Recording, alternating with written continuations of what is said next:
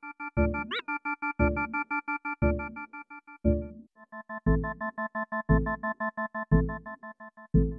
อเคครับ กลับมานะครับ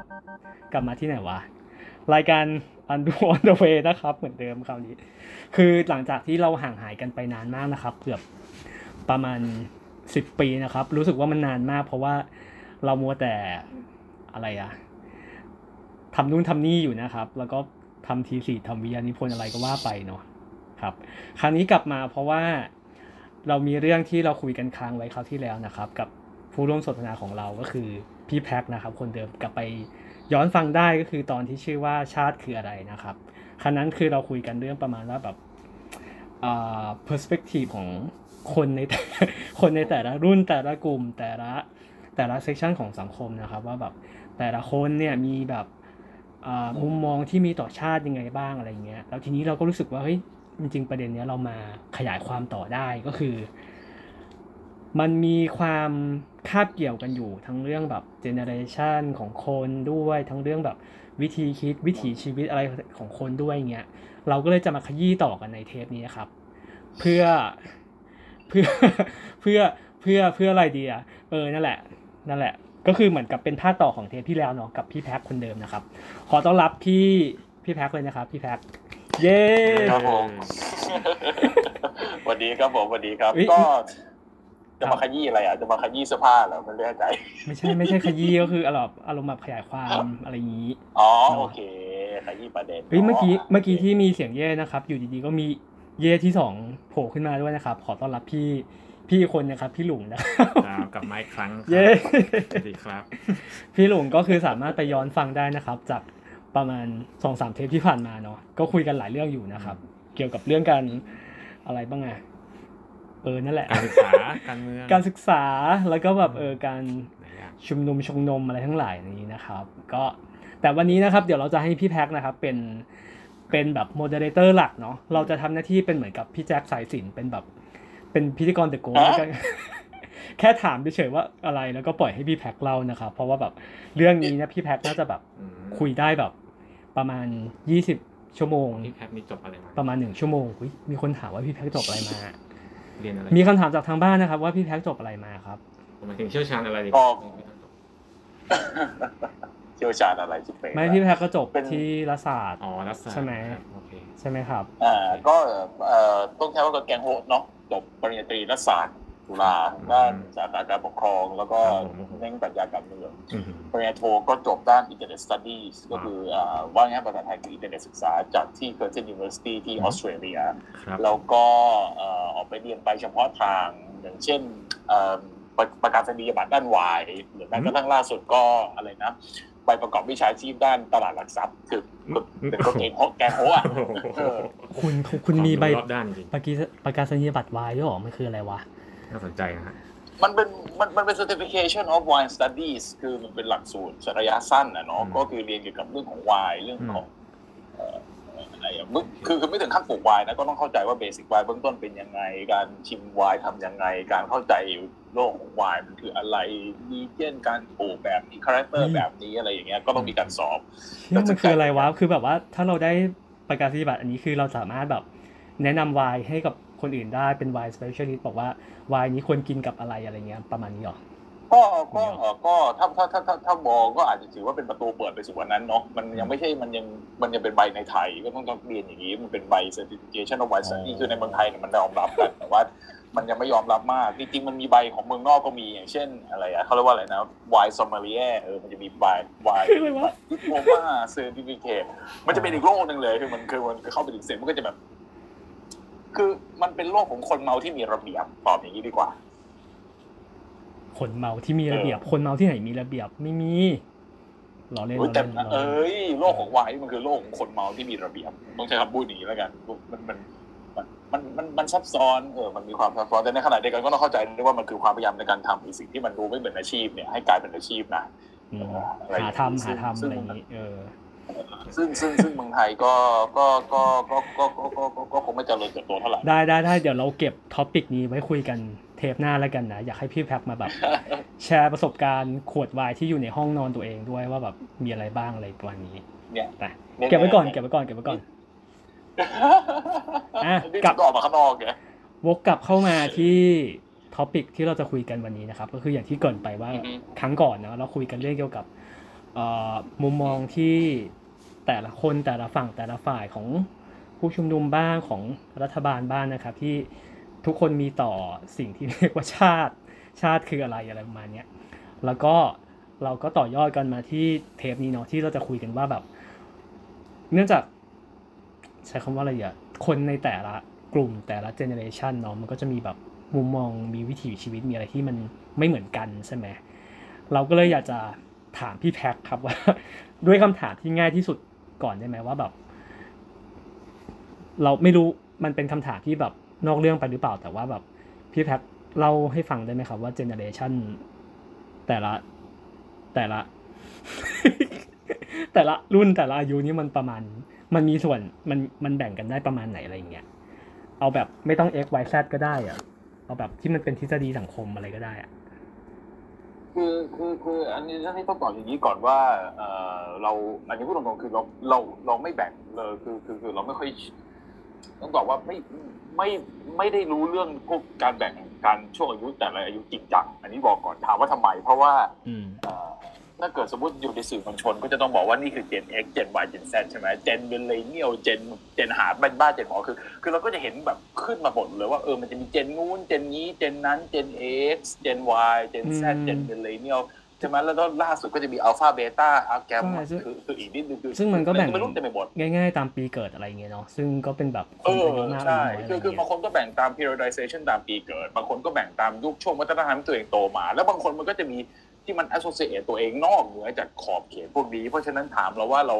เราเราไม่เคยคือคือคือเราไม่ได้คิดว่าวิธีการแบ่งแบบที่แบ่งเป็น Gen X Gen Y Gen Z Gen Baby Boomer Gen เอ่ออะไรอย่างเงี้ยอัลฟาเนี่ยมันมันมันตายตัวมันมีวิธีแบ่งของมันไปเรื่อยๆ แต่แต่หลักๆ เพราะฉะนั้นหลักๆ เราก็เลยจะไม่ค่อยเชื่อในตรงนี้ส่วนตัวเราเนี่ยเราเวลาส่วนมากเวลาเราทำงาน พวกนี้มันต้องแบ่งอายุตามอายุพวกเนี้ยเราก็จะแบ่งง่ายๆเลยสามสิบเอ็ดถึงสี่สิบสี่สิบเอ็ดถึงห้าสิบคือใช้วิธีแบบนี้ง่ายดีกว่า เพราะว่าวิธีแบบนี้มันจะมันจะมันจะตายตัวกว่าอะไรอย่างนี้ ซึ่ง พอเป็นอย่างนี้พวกเนี่ยเราก็จะแบ่งเจเนอเรชันคร่าวๆแล้วรวมถึงความสนใจต่างๆได้พวกนี้คือเวลาเราทำวิจัยจริงๆเนี่ยมันไม่มีหรอกว่าแบ่งออกมาเป็น Gen X Gen Y Gen Z ท่านเป็นอืมสมมติมีคำถามบอกว่า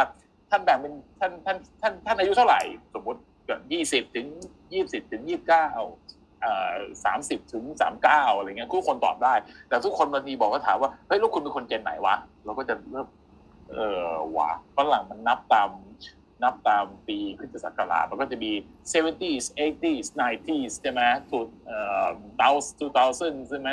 คือคือคือวิธีแบ่งมันมันมันเวลาเป็นภาษาเนี่ยมัน flexible มากอืมเพราะฉะนั้นเพราะฉะนั้นส่วนตัวเนี่ยจะยึดการวิธีแบ่งตามอายุซะมากกว่า ก็แบ่งตามอายุง่ายๆ ก็แบบสามสิบ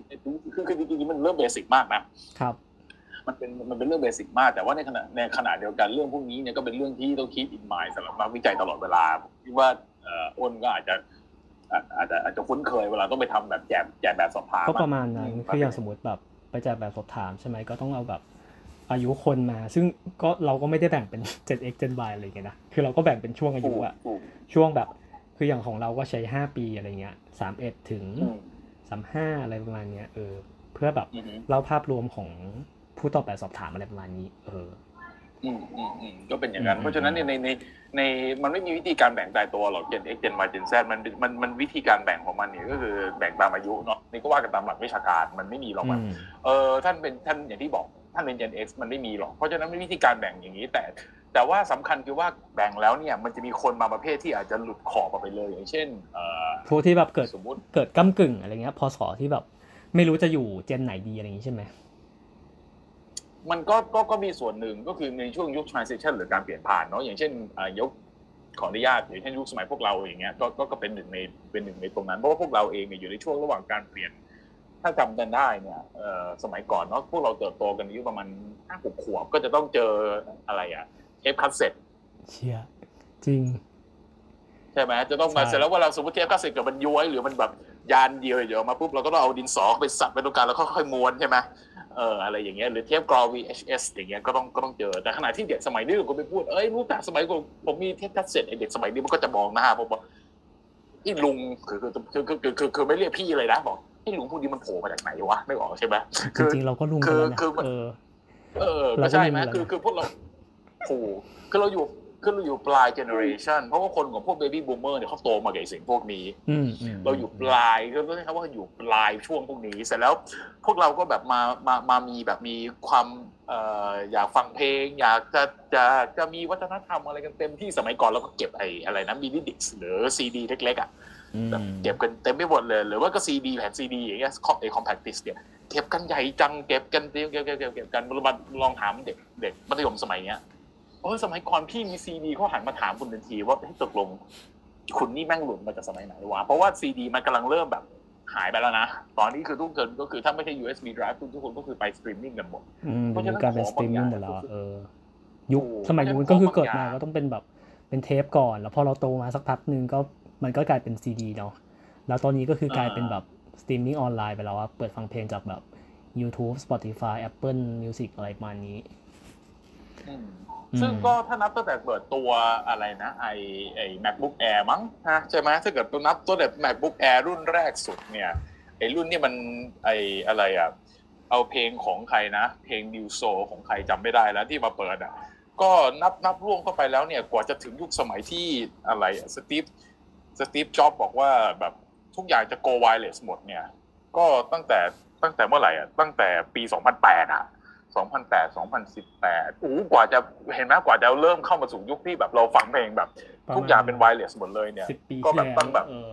สิบกว่าปีสที่องแล้วสิบแปดสิบเก้ายี่สิบยี่สิบเอ็ดใช่ไหมมันตั้งแบบตั้งอืสิมบสามปีอะกว่ากว่ากว่าจะแบบวันนี้กว่าไอ้สิ่งทุกสิ่งมันจะพูดเนี่ยมันจะ mainstream เพราะฉะนั้นที่ของบางอย่างเนี่ย วิธีการ adoption ของเทคโนโลยี หรือว่าวิธีการเอาความเข้าใจของคนแต่ละยุคแต่ละสมัยมันถึงมันถึงมีความซับซ้อนแล้วมันก็เป็นสิ่งที่มันมันมันต่างกันออกไปอะอ่า ยกตัวอย่างเช่นอ่าอันนี้เราอันนี้เราเราเราพูดแล้วกันอย่างเช่น วิธีการจองหุ้นอย่างเงี้ยอะสมมติวิธีจองหุ้นอย่างเงี้ยเออเอาเอาพูดถึงหุ้นตัวใหม่ล่าสุดนะ by by the way อันนี้ไม่ได้ชักชวนให้ใครซื้อนะสมมติอย่างยกตัวอย่างได้ยากมากอะเอออะไม่ได้ชักชวนให้ใครซื้อนะ อันนี้ครับได้ต้องเป็น disclaimer นะเอ่อ อย่างหุ้น OR อย่างปตทสปตเออปตทอะไรน้ำมันราคาปลีกอะเออนั่นแหละก็คือ PTT OR ที่มันฮิตกันเนี่ยที่มันฮิตกันเนี่ยสมัยก่อนมันไม่มีนะวิธีการจองผ่านมือถือกดเข้าไปเติมถึงสองสามสี่โปรไฟล์ตัวตนยืนยันจบถ้าเป็นคนอย่างสมัยเราซึ่งเราแบบเราเราเราคุ้นเคยกับหุ้นมาประมาณหนึ่งเนี่ยประมาณหนึ่งนี่ก็ประมาณอายุเท่าไหร่อายุสิบห้านะก็สมัยก่อนโอ้โหต้องเซ็นเอกสารไม่รู้ยาวเป็นชุดเลยเขียนเอกสารนู่นนี่นั่นเห็นไหมวิธีการจองสุดท้ายมันเปลี่ยน ทุกอย่างมันถูกเปลี่ยนหมดเลยตอนเนี้ยคือคือก็กลายก็กลายเป็นว่าเทคโนโลยีพวกเนี้ยคุณจะตอบได้ไงว่าเอ๊ะคนสมัยนี้เนี่ยมันมันมันมันมันมันมันเป็นคนของยุคไหนเอ่อตอบยุคไหนคือโอเค คำถามที่อ้นเรสขึ้นมาถูกคือมันจะมีคนบางคนที่เกิดมาอยู่ในยุคที่มันกลางๆแต่อย่างน้อยๆเวลาเราทำวิจัยหรืออะไรพวกนี้เราจะเห็นแกลบบางอย่างที่เราจะเริ่มเห็น เช่น มันจะมีคนมาประเภทที่แบบสมมติเกิดปี 198889 อย่างพวกเราก็จะแบบอยู่ในช่วงเปลี่ยนผ่านของเทคโนโลยีบางชุด ขณะที่บางคนอย่างเงี้ย เกิดพร้อมกับเราเหมือนกันนะ แต่ว่าเอ่อเขาเข้าไปถึงเทคโนโลยีตั้งแต่สมัยเด็กๆอืมอันนี้ไม่ได้บอกว่าบ้านรวยไม่บ้านรวยนะแต่มันเกี่ยวข้องกับเรื่องพวกนี้จริงๆคือครับคือบางคนคือบางคนแบบอายุสามสี่ขวบได้เล่นคอมพิวเตอร์แล้วเออพวกนี้ก็ชินคอมพิวเตอร์มาแต่เด็กๆใช่ไหมขณะที่ถ้าเกิดสมมติคุณเป็นคุณเป็นสมมติคุณเป็นอ่ากลุ่มเติบโตมาอยู่ที่อำเภอของสมมติจังหวัดขอนแก่นอย่างเงี้ยกว่าหรือว่าอินเทอร์เน็ตจะเข้าถึงบ้านคุณจริงๆเนี่ย มันก็ปาเข้าไปมาเป็นปีปีพันเก้าร้อยเก้าสิบห้าเก้าร้อยเก้าสิบหกเข้าไปแล้วบางทีก็ late สองพันคนพวกนี้ก็เพิ่งเจอคอมพิวเตอร์เพราะฉะนั้นเทคความเข้าใจเทคโนโลยีก็อาจจะไม่เท่ากันอีกไม่ออกใช่ไหมเพราะฉะนั้นในของแบบนี้เวลาเวลาตัดสินอะไรมันก็ค่อนข้างยากลำบากนิดนึงว่าตัว generation นี้เป็นยังไงแต่อย่างน้อยมันจะมีจุดแชร์ร่วมกันอ่าเพราะฉะนั้นเราก็จะชอบพูดถึงถ้าเป็นเทคโนโลยีก็ประมาณนี้ถ้าพูดถึงเพลงก็อาจจะพี่เบิร์ดนี่เป็นตัวอย่างที่ไม่ค่อยดี เพราะว่ามันมันมันมาแบบเท่าไหร่อะกี่ปีเราก็ไม่รู้จำไม่ได้แล้วพี่เบิร์ดพี่เบิร์ดตั้งแต่เราเกิดแล้วงอะ พี่เบิร์ดสมัยแบบ เราอยู่ประถมอะก็เจอเขาแล้วเนาะเออเออใช่คือคือคือคือพี่เบิร์ดนี่คือสมัยประถมนี่คือแบบอ่านี่ก็ปั้นอะไรอย่างเงี้ยคือคือคือคือคือมันเจอมันมันเจอกันมาตั้งแต่ต้นแหละใช่ไหมเพราะฉะนั้นเนี่ยเราคิดว่าเอ่อถ้าให้ตอบนะอย่างง่ายๆที่สุดก็คือมันจะมีบางอย่างที่เราต้องแชร์ร่วมกันอย่างเช่นเอ่อของกินก็ได้ มันก็จะเห็นสมัยก่อน หรืออ่าวิธีที่ง่ายที่สุดก็คือ สมัยก่อนเราเติบโตมาที่ข้าวแกงชามละสิบห้าคิดว่าทุกคนน่าจะจำได้อ่า รุ่นพวกเราเนี่ยข้าวแกงชามละสิบห้ายี่สมัยนั้นก็คือซื้อหนึ่งอย่างสิบบาทมั้งสองอย่างสิบเออสิบสองสิบห้าบ้างอะไรประมาณเนี้ยเออถ้าเป็นยุคนั้นนะยุคแบบประถมมัธยมอะไรใช่คือแบบถ้าเกิดเท่สุดเลยเนี่ยว่าแบบโอ้โหชีวิตนี้แบบดีมากเลยเนี่ยข้าวแกงเนี่ยราดหน้าสามราดข้าวสามอย่างปุ๊บเนี่ยเท่าไหร่เอ่อยี่ห้าอะไรอย่างเงี้ยใช่ไหมอืมเออเดี๋ยวนี้ไปถึงเสร็จปุ๊บโอ้ข้าวแกงสามอย่างยี่ห้าแม่บายหกสิบแล้ว เอออย่างเงี้ยก็คือก็มองในคือคือวิธีมองมันก็หลากหลายเนาะมองทางวัฒนธรรมก็ได้มองทางตัวเลขของการเงินก็ได้มองมองทางเอ่ออุ้ยมันมองได้หลายอย่างของแบบนี้ แต่อย่างน้อยทุกคนก็จะมีความทรงจำอะไรบางอย่างร่วมกันเสมอนะสำหรับอืมเราเราคิดว่ามันมันไม่ใช่แบบว่าแบบเอ่อแบบแบบอุ้ยทุกคนแบบสมมติเด็กต่างจังหวัดเติบโตมาแบบนี้คือทุกคนต้องคุ้นชินกับ อย่างน้อยก็วิทยุอะเออมันก็ต้องมีอะอืม อะไรอย่างนี้เป็นต้นเพราะฉะนั้นนี่คือตัวอย่างนี่คือตัวอย่างเบื้องต้นที่เรายกตัวอย่างขึ้นมาให้ ให้พอเห็นภาพว่า เออมันมันมันคืออะไรอืมครับต่อเลยครับกำลังนั่งฟังอยู่ครับนั่งฟังเพลินมากครับมามามามามามาอะถามต่อถามถามนะอ๋อต่จะถามได้ก็คือคือคืออย่างตอนแรกเนี่ยที่ คือเราตั้งใจจะถามในเชิงแบบ generation X Y Z boomer อะไรประมาณนี้ใช่ไหมเพราะว่ามันก็เป็นคำที่สื่อเขาใช้กันนะเนาะแบบว่าในการแบ่งคนออกเป็นกลุ่มๆ ตามช่วงอายุอะไรประมาณนี้ตามแบบวิถีชีวิตที่เขาเจริญเติบโตมาอะไรเงี้ยแต่ว่าอย่างที่พี่แพ็คพูดไปไหมก็คือพี่แพ็คบอกว่าจริงๆ อาจจะไม่ได้เชิงแบบแบ่งเป็นกลุ่มเป็นก้อนขนาดนั้นใช่ไหมก็แบบ เราควรจะแบ่งเป็นอายุมากอายุน้อยอะไรเงี้ยหรอแล้วก็จริง ๆ จริง ๆ การแบ่งเป็นแบบ Gen X Gen Y Gen Z อะไรเงี้ยบางมันอาจจะแบบไม่ได้ครอบคลุมขนาดนั้นใช่ไหมตามความเห็นพี่แพรเพราะว่ามันก็จะมีบางอย่างที่แต่ละเจเนอเรชันเนี่ยมันมีแชร์แชร์ร่วมกันอยู่ มันมีการรับรู้ร่วมกันอยู่บ้างอะไรอย่างนี้ แต่ในขณะเดียวกันมันก็ด้วยเจเนอเรชันด้วยอายุที่มันต่างกันใช่ไหมมันก็แบบมันก็ทำให้คนมันเติบโตมาคนละแบบคนละคนละ approach คนละวิถีกันอะไรอย่างนี้ใช่ไหมเอออืมอืมแล้วแล้วทีนี้เนี่ย พี่แพ็คพอจะแบบช่วยแบบสันนิษฐานช่วยอธิบายช่วยอะไรได้ไหมครับว่าแบบคนแต่ละยุคแต่ละ gen แต่ละช่วงที่เขาเติบโตมาเนี่ยมันมันมีอะไรที่ทำให้เขาในแต่ละรุ่นแต่ละคนเนี้ยมีความคิดที่แตกต่างกันไปบ้างได้ไหมครับ โอเค ทีนี้เออเดี๋ยวเราเดี๋ยวเราเริ่มต้นหน่อยนิดหนึ่งก่อนเมื่อกี้คือคือพอบอกว่าเราอยากจะให้แบ่งตามช่วงอายุเพราะจริงๆคือเราคิดว่าเราจะตัด bias เรื่องความเป็น boomer หรืออะไรของไปนะจริงๆถามว่า มันมีการแบ่งแบบ definite ตายตัวบ้างไหมก็อาจจะมีบ้างบางกลุ่มอย่างเช่นเอ่อพวก boomer ถามว่าทำไมเราถึงพูดถึงเรื่องกลุ่มนี้เป็นส่วนสำคัญเพราะว่าผมคิดเพราะว่าเราคิดว่ากลุ่มคำว่า boomer เนี่ยน่าจะเป็นคนกลุ่มที่น่าจะเป็นประชากรที่อายุตอนเนี้ยอะตีซะว่าแบบห้าสิบห้าบวกอะก็คือคนกลุ่มอะผู้สูงผู้สูงอายุของบ้านเราทำไมถึงอืมถูกเรียกว่า boomer ผมคิดว่าความเข้าใจอันหนึ่งที่มีทุกคนเข้าใจตรงกันคือมันมันคือคนพวกเนี้ยเติบโตมาในช่วงยุคสงครามโลกครั้งที่สองช่วงยุคตอนนั้นเนี่ยแน่นอนว่ามันมี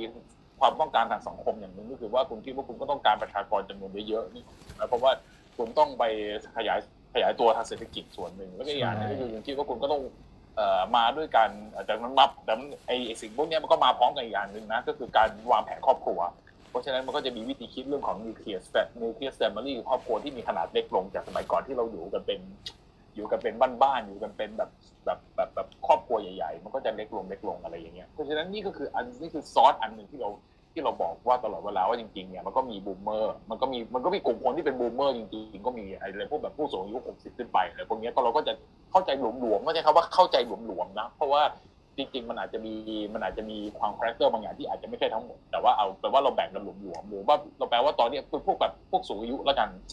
เอ่อถ้าพูดในภาษาทวิตเตอร์ก็อาจจะเป็นพวกไดโนเสาร์เฮ้ยอ่าใช่ไหมอันนี้อันนั้นอันนี้พวกอันอันนี้เป็นภาษาทวิตเตอร์ใช่ไหมครับแต่ถ้าเกิดครับสมมติเราภาษากันแบบเออจริง ๆ ก็คือพูดกันแบบภาษาปากอะก็คือภาษาปากคือ boomer แต่จริงๆถ้าเกิดพูดเป็นทางการคือพวกตั้งแต่อายุห้าสิบห้า plus up กลุ่มนั้นก็ว่ากันไป ทีนี้อืมถามว่าแล้วมันมีผลยังไงคือแน่นอนแต่ละคนคนแต่ละ generation มันก็อย่างที่อย่างที่พูดไปเมื่อกี้มันมี มันมีการเติบโต มันมีการเข้าใจโลกที่ต่างกันไปด้วย เพราะว่า environment ทางสังคมมันไม่เหมือนกัน อืม ครับเออตอบอย่างนี้อะสมมติเอายังไงดีอะตอบยังไงดีอะเราเราชอบยกตัวอย่างนี้มากเลย เพราะว่าเราคิดว่านี่เป็นตัวอย่างที่อันอันอันที่ดีมากนะเว้ยคือคือเราเราคือเราบอกอย่างนี้เลยพี่อะโทษทีคนฟังอาจจะบอกว่าทำไมคนพูดมันมึงมาพาวเวอร์จังวะ แต่จริงๆแต่จริงๆต้องบอกว่า อันนี้ตัวตัวอย่างที่เห็นภาพชัดเจนที่สุดคือวันนั้นเนี่ยเราตอนนั้นสมัยนั้นยังเป็นนักข่าว ได้ได้มือถือมารีวิวเครื่องหนึ่งอันนี้จำได้ แต่ใช้ไม่เป็น iPhone เหรอเออไม่ไม่บอกแน่ใจไม่ยี่บห้ออกจำโอเคไม่โอเคได้ด้วยแต่ไม่ใช่ไอโฟนไม่ใช่ไม่ใช่ไอโฟนไม่ใช่ไอโฟนไม่ใช่ไอโฟนอ่าจำยี่ห้อไม่ได้ครับ เออก็แบบก็ไม่รู้เป็นยังไงคือทั้งแบบวันนั้นก็ไปหาเหมือนกับไปหาอาจารย์มั้งแล้วก็เจอลูกอาจารย์เขาก็แบบลูกอาจารย์เขาก็ถามเอออันนี้อะไรอะเครื่องอะไรอะอะไรพวกนี้ก็เราก็บอกเออมันเป็นมือถือแต่ไม่รู้หรอกนะใช้ยังไงเพราะว่าก็ไม่เคยใช้ ก็ไม่ได้สอนเด็กบอกเออแล้วแล้วต้องการทำอะไรบอกก็อยากถ่ายรูปบอกเออก็พูดแค่นี้ก็ไม่ได้เขียนอะไร ปรากฏไอ้เราก็หันไปคุยหันไปคุยกับอาจารย์เราก็ไม่ว่าลูกอาจารย์จู่ๆก็เดินมา เนี่ยเนี่ยเนี่ยเนี่ยเนี่ยครับแพทย์เขาทำได้แล้วเนี่ยนะปุ่มกดปุ่มนี้กดปุ่มหนึ่งสองสามสี่ผมรู้ทันทีนะเวลาเดี๋ยวนั้นเลยโอชิเป๋งแล้วชีวิตชีวิตโตนี่คือโดนกวาดลงถังขยะแน่ๆอีกอีกไม่เกินสิบปีนี่สิบห้าปีอย่างนี้โดนยังไงกวะหมายความว่าแบบแน่เด็กมันใช้ได้เลยทันทีอะไรเงี้ยเหรอๆถูกเด็กมันใช้คือคือคือเด็กที่เติบโตมาสเด็กคนเนี้ยตอนนี้อายุประมาณสิบขวบกว่าตอนนั้นที่ไปเจออยู่ประมาณสักสี่ห้าขวบอืมอ่าก็ประมาณนั้นจะสักสี่ห้าขวบโดยประมาณนะถ้าจำไม่ผิด แล้วตอนนี้คือสิบขวบแล้ว คำถามคือ เฮ้ย เด็กกลุ่มเนี้ยที่เขาโตมาเป็น digital native คือเขาเปิดคอมพิวเตอร์มาปุ๊บเขาใช้เป็นเขาเข้าใจโทรศัพท์มือถือเข้าใจเป็นในขณะที่พวกเรานี่คือเติบโตมากับอะไรเพจเจอร์อ่าเราโตมากับคือคือคือพวกเราคอมนะเว้ยพวกเราเราบอกว่าเรา Windows เร็วแล้วนะ95นะเว้ยเออใช่ไหมเพจเจอร์ก็พอใช้ได้พอใช้ได้เออ เออไม่ใช่สามสามหนึ่งศูนย์ด้วยนะ คนที่บอกว่าอู้ผมบอกว่าอู้เราโตมันตอนยุคโนเกียโนเกียสามสามหนึ่งศูนย์นี่ไอ้พวกนี้คือสมัยใหม่แล้วทำซ้ำหนึ่งศูนย์นี่ก็สมัยเราค่อนข้างใหม่นะเราก็เราก็โตแล้วนะประมาณแบบเออมัธยมอะไรอย่างเงี้ยมหกอะไรอย่างเอเงี้อยเออเอ้ยไม่ใช่ไม่ใช่ไม่ใช่มหกเอ่อประมาณมมหนึ่งมสองอะไรอย่างเงี้ยเออประมาณนั้เอนแหอละต้องตอบอย่างงี้เออคือคือคือเด็กสมัยนี้คือคือคือคือคือถ้าเทียบแบบถ้าเกิดย้อนกลับไปสมัยเราเรามีเพจเจอร์แต่แล้วก็มีเพจเจอร์หรือแพ็กลิงเนี่ยแหละ แล้วก็สักพักหนึ่งเราก็มีไอ้ตัวนี่ไงโนเออะไรนะอีลิกสัน PS สามสามเจ็ดรุ่นหางหนูอะไรอย่างเงี้ยคือแบบอืมโอ้โหย้อนอดีตกลับไปแล้วมันเก่าเชียร์เก่าชิบเป๋งเลยใช่ไหมเพราะฉะนั้นเนี่ยพอพอเราเข้าใจอย่างนี้ปุ๊บเนี่ยสิ่งที่คุณต้องเข้าใจตามอะก็คือว่าคนพวกเนี้ยอย่างเนี้ยอย่างเด็กที่ยกตัวอย่างกลับมาเมื่อกี้ลูกอาจารย์อย่างเงี้ยอืมอืมอืมนี่คือตัวอย่างที่ชัดเจนมากเลยนะ ว่า เอ้ยเขาโตมาในขณะเราเราว่าพวกเราเนี่ยเรียนรู้เร็วแล้วนะโอเค ไม่กี่วันก็สามารถใช้งานถือพวกโทรศัพท์มือถือสมาร์ทโฟนพวกนี้ได้นะ ไอ้เด็กพวกนี้ไม่ถึงห้าไม่ถึงไม่ถึงสิบนาทีสิบห้านาทีอะเขาเข้าใจแล้วอะอืมคือสังเกต speed หรือความเร็วที่มันจะออกมาจากคนคนหนึ่งจากจากจากคนที่โตมาจากยุคหนึ่งแล้วก็คนที่โตมาจากยุคหนึ่งเนี่ยมันไม่เหมือนกันเลยอืมอืมเพราะฉะนั้นเนี่ย อันนี้เนี่ยอันนี้เนี่ยจริงเป็นจริงตัวอย่างหนึ่งที่บอกว่าหนึ่งคือเทคโนโลยีนะที่มันไม่เหมือนกัน ครับ นี่ยังไม่นับถึงอินเทอร์เน็ตนะอืมอินเทอร์เน็ตนี่คือสมัยก่อนจำได้ใช่ไหมโหสมัยนั้นก็คือต้องเป็นยุคโมเด็มอะไม่รู้ไม่รู้เคยใช้กันหรือเปล่า ใช่โมเด็มที่มันมีเสียงอีดออดนี่เอ้ยออดอันนี้ไป search หาเอาในในในยูทูบได้คือแต่คือโมเด็มมันเป็นคล้ายๆกับอะไรนะ เราต้องต่อสายโทรศัพท์บ้านเนาะเข้าไปที่อืมคอมพิวเตอร์ก่อน เพื่อที่จะเล่นอินเทอร์เน็ตได้อะไรอย่างเงี้ย ซึ่งแบบถ้าอธิบายไปคนเด็กยุคนี้อาจจะแบบไม่ get ว่ามันคืออะไรอย่างเงี้ยทำไมต้องใช้โทรศัพท์บ้านเชื่อมคอมเพื่อเล่นเน็ตด้วยอะไรเงี้ยเอออธิบายอย่างง่ายๆสำหรับคนยุคนี้ก็คือ คนยุคนี้ส่วนใหญ่เขาซื้อเราเตอร์ใช่ไหมซื้อเราเตอร์กันอ่าก็โมเด็มก็คือโมเด็มก็คือเราเตอร์นั่นแหละ แต่สมัยก่อนเนี่ยแทนที่มันจะมีสายเคเบิลพิเศษออกมาสำหรับอินเทอร์เน็ตเนี่ยคือเชื่อมผ่านโทรศัพท์อืมอืมเนี่ยนั่นแหละอืมนี่นี่นี่คือตัวอย่างอย่างง่ายเนาะหรือหรืออย่างแฟกซ์อย่างเงี้ย อันนี้ก็คือตัวอย่างอันนี้ที่เดี๋ยวนี้ก็ไม่มีใครใช้แล้วเพราะมันเจอเจออีเมลไปอืมอืมอืมอันนี้กลับมาคือคือคือคนพวกนี้เขาจะเติบโตมาในยุคนี้พวกใช่ไหมมุมพวกโมเด็มอย่างพวกเราก็เข้าใจ ตอนนั้นอินเทอร์เน็ตความเร็วเท่าไหร่นะตอนแรก 28.8 กิโลบิต per second ช้ามากนะ28.8ใช่ไหมจำแต่แล้วก็มาได้36.2 แล้วก็เป็น 56.6 50หรือ56.8 กิโลบิต per second นี่หรอกใช่ไหมแล้วเป็นโทรศัพท์ที่แบบถ้าคุณยกหูโทรศัพท์บ้านปุ๊บนี่ที่พ่วงด้วยกันเนี่ยนั่นก็คือโทรศัพท์คือคือคือคืออินเทอร์เน็ตหลุดอะอืมอืมอืมอืมอ่าใช่ไหมนี่ก็คือนี่นี่คือคนอย่างพวกเราโตมาในสมัยนี้ใช่ไหมอินเทอร์เน็ตเนี่ยเพราะฉะนั้นเวลาคนพวกเราเวลเวลาอย่างพวกเราเราเนี่ยอินเทอร์เน็ตเวลามันช้าเนี่ยเราก็จะทำใจได้ประมาณหนึ่ง แต่คุณลองไปคุยกับเด็กที่ยุคสมัยนี้โตขึ้นมาด้วยอินเทอร์เน็ตที่ห่วยที่สุดคืออินเทอร์เน็ตบ้านนะต้องใช้คำว่าห่วยที่สุดคืออินเทอร์เน็ตบ้าน speed ที่ช้าที่สุดด้วยนะเพราะว่ามันอินเทอร์เน็ตอินเทอร์เน็ตบ้านมันคือ speed มันช้าที่สุดหรือว่าแบบห่วยที่สุดอะไรก็ตามแต่เนี่ยเขายังมี speed ใช้เนี่ยหนึ่งร้อยเมกะบิต per second เป็นขั้นต่ำอืมมันคือคือคือเทียบกิโลบิตเนี่ยกิโลบิต per second เนี่ยยังไม่ถึงยังไม่ถึงเสี้ยวหนึ่งของหนึ่งเมกะบิต per second นะ แล้วตอนเนี้ยเป็นหนึ่งร้อยเมกะบิต per second แล้วเข้าไปแล้วอะขั้นต่ำอะเออใช่ไหมแล้วตอนนี้เป็นไงความเร็วโอ้โห แข่งกัน 3G 4G 5G โอ้โห อินเทอร์เน็ตแทบจะเป็นของฟรีแบบแจกกันกระจุยกระจาย เพราะฉะนั้นเนี่ยแม้กระทั่งในตอนนี้ที่กำลังซูมอยู่เนี่ย เราซูมอยู่บนซิมโทรศัพท์มือถือเอ่อของค่ายค่ายหนึ่งแล้วกันนะเอ่อ10 megabit per second คือครับคือคือก็ไม่ได้แย่แต่ก็ไม่ได้เร็ว ก็ก็ก็ยังคุยกันได้ในใน sense เสียงก็ยังได้อยู่เนี่ย ปีหนึ่งเนี่ยหมายถึงซิมเนี้ย อายุหนึ่งปี ชาร์จคุณราคาพันสองเฉลี่ยต่อเดือนเดือนละเดือนเดือนละเดือนประมาณร้อยหนึ่งอุ๊ยทำไมทำไมมันถูกจังวะเออเนี่ยก็คือ cost โอ้ cost bar of entry มันต่ำมากไงนึกออกใช่ไหมขณะที่สมัยก่อนใช่ไหมถ้าเกิดเราไปเราย้อนกลับไปดูสมัยเด็กๆที่มันเป็นมดโมเดลมาคิดเป็นเออนาทีเลยนะเว้ยก็คือแบบว่าเราเล่นเน็ตไปกี่นาทีใช่ไหมค่าโทรศัพท์ก็จะขึ้นอ่าตามนั้นใช่ไหมเออ มันใช่เท่าไหร่ค่าวะค่าโทรศัพท์เออค่าโทรศัพท์ไม่พอมีค่า คือค่าโทรศัพท์ก็ก็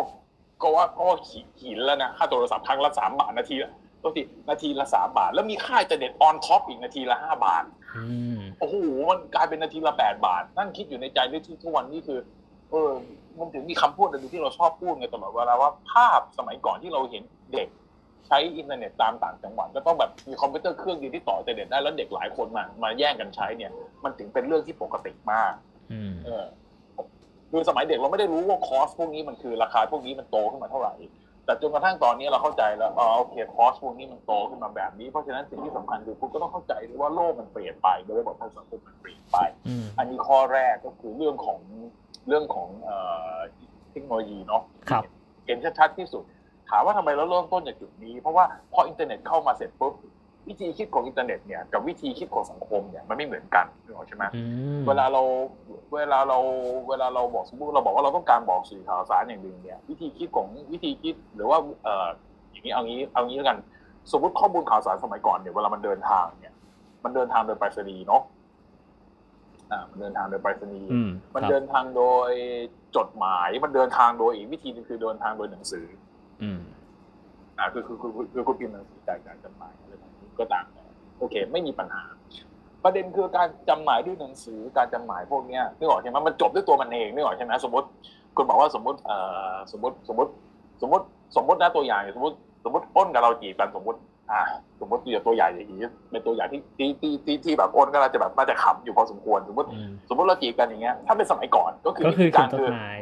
ใช่ไหม เขียนจดหมายใช่ไหมเราก็ต้องยัดทุกสิ่งทุกอย่างเข้าไปโอ้ค่าจดหมายก็แพงแพงส่งดวงหนึ่งก็ไม่ไหวใช่ไหมกว่าจะเราส่งเราส่งให้อ้นอะส่งไปเสร็จแล้วอีกเดือน เราก็รอเป็นเดือน แต่แล้วสักพักหนึ่งอ้นเขียนกลับมาอะไรอย่างเงี้ยคือคือมันเวียนไปเวียนมาอย่างนี้ลักษณะจดหมายอย่างนี้ แต่จดหมายนั่นมันจบอยู่ในตัวมันเองอะอืมนึกออกใช่ไหมมันจบอยู่ในตัวมันเอง มันไม่ได้มันไม่ได้ มันไม่ได้อ้างอิงไปถึงข้างนอก มันไม่ได้อ้างอิงเข้าไปถึงอย่างอื่น แต่การเข้ามาของอินเทอร์เน็ต สิ่งที่เกิดขึ้นคือต่อให้เดี๋ยวนี้ คือถ้าเกิดคุณไปดูในจดหมายบางฉบับ หรือถ้าเกิดต่อให้คุณไปดูใน newsletter บางอันที่เป็นแบบเหมือนจดหมายข่าวอย่างเงี้ยเวลาคุณเป็นสมาชิกอย่างเงี้ยคนกดข่าวหนึ่งปุ๊บแม่งก็เชื่อมไปอีกข่าวหนึ่งเสร็จแล้วปรากฏพอข่าวหนึ่งปุ๊บแล้วก็คุณก็เชื่อมไปอีกที่หนึ่งคือมันจะมีแบบแม้กระทั่งหนังสือเนี่ยมีลิงก์ให้คลิกต่อได้บ้างหรือไม่ก็แบบมีใช่ QR code ให้แบบคลิกแบบแบบไปดูข้อมูลเพิ่มเติมอะไรประมาณนี้ใช่ไหมใช่ใช่เออซึ่งก็กลายเป็นว่ามันไม่ได้จบอยู่ในตัวสารอันเดียวแล้วไง คือคุณนึกออกใช่ไหมคุณกำลังจะยกมันไม่ได้จบที่ตัวสารยกตัวอย่างอย่างเดียวเรื่องแบบเทคโนโลยีพวกนี้มาว่าแบบปัจจุบันมันมีความอินเทอร์เน็ตมันเร็วมากขึ้นอะไรใช่ไหมแล้วมันทำให้แบบว่าอืมวิธีสื่อสารของคนรุ่นนี้กับคนรุ่นก่อน มันก็เลยไม่เหมือนกันอะไรประมาณนี้ปะถูกเออมันไม่ใช่แค่สื่อสารไม่เหมือนกันอย่างเดียวความเข้าใจในสังคมก็ไม่เหมือนกันด้วยนะอืมอืมคืออย่างสมัยก่อนคนอย่างสมัยก่อนสมมติถ้าเกิดเอาอย่างเอากลับมาที่คำถามแรกสุดว่าเราเรียนจบอะไรมา ถ้าคุณเรียนจบรัฐศาสตร์อย่างเดียวสมัยก่อนคือคุณก็จบไปแล้วไปเป็นแล้วก็ไปเป็นไอ้เป็นประหลัดออเป็นประหลัดไปเออเออใช่ไหมเป็นถ้ากิด HR สมมุเป็นติจบ HR เออเออเออ HR นี่มาทีหลังด้วยนะอ๋อเออสมมติถ้าเกิดอะฉลาดฉลาดนิดหน่อยก็เป็นไปเป็นอาจารย์นี่ก่อนใช่ไหมก็คือคุณก็ไปเป็นอืมประหลัดคุณก็ไปเป็นอาจารย์คุณก็ไปทำงานอยู่กระทรวงคุณไปเป็นทูตนึกออกใช่ไหมมันก็อยู่แค่นั้นแหละมันนึกออกใช่ไหมแต่เดี๋ยวนี้เป็นไงถ้าเกิดสมมติคุณไปเรียนคณะรัฐศาสตร์แล้วคุณจู่ๆคุณไม่มีความสามารถในการจะเชื่อมโยงกับเอ่อ สมมติคุณไม่สามารถบอกได้ว่าทำไมโลกอินเทอร์เน็ตแม่งถึงมีการเมืองที่ที่ที่ไม่เหมือนกับโลกปัจจุบันอย่างเงี้ยคือ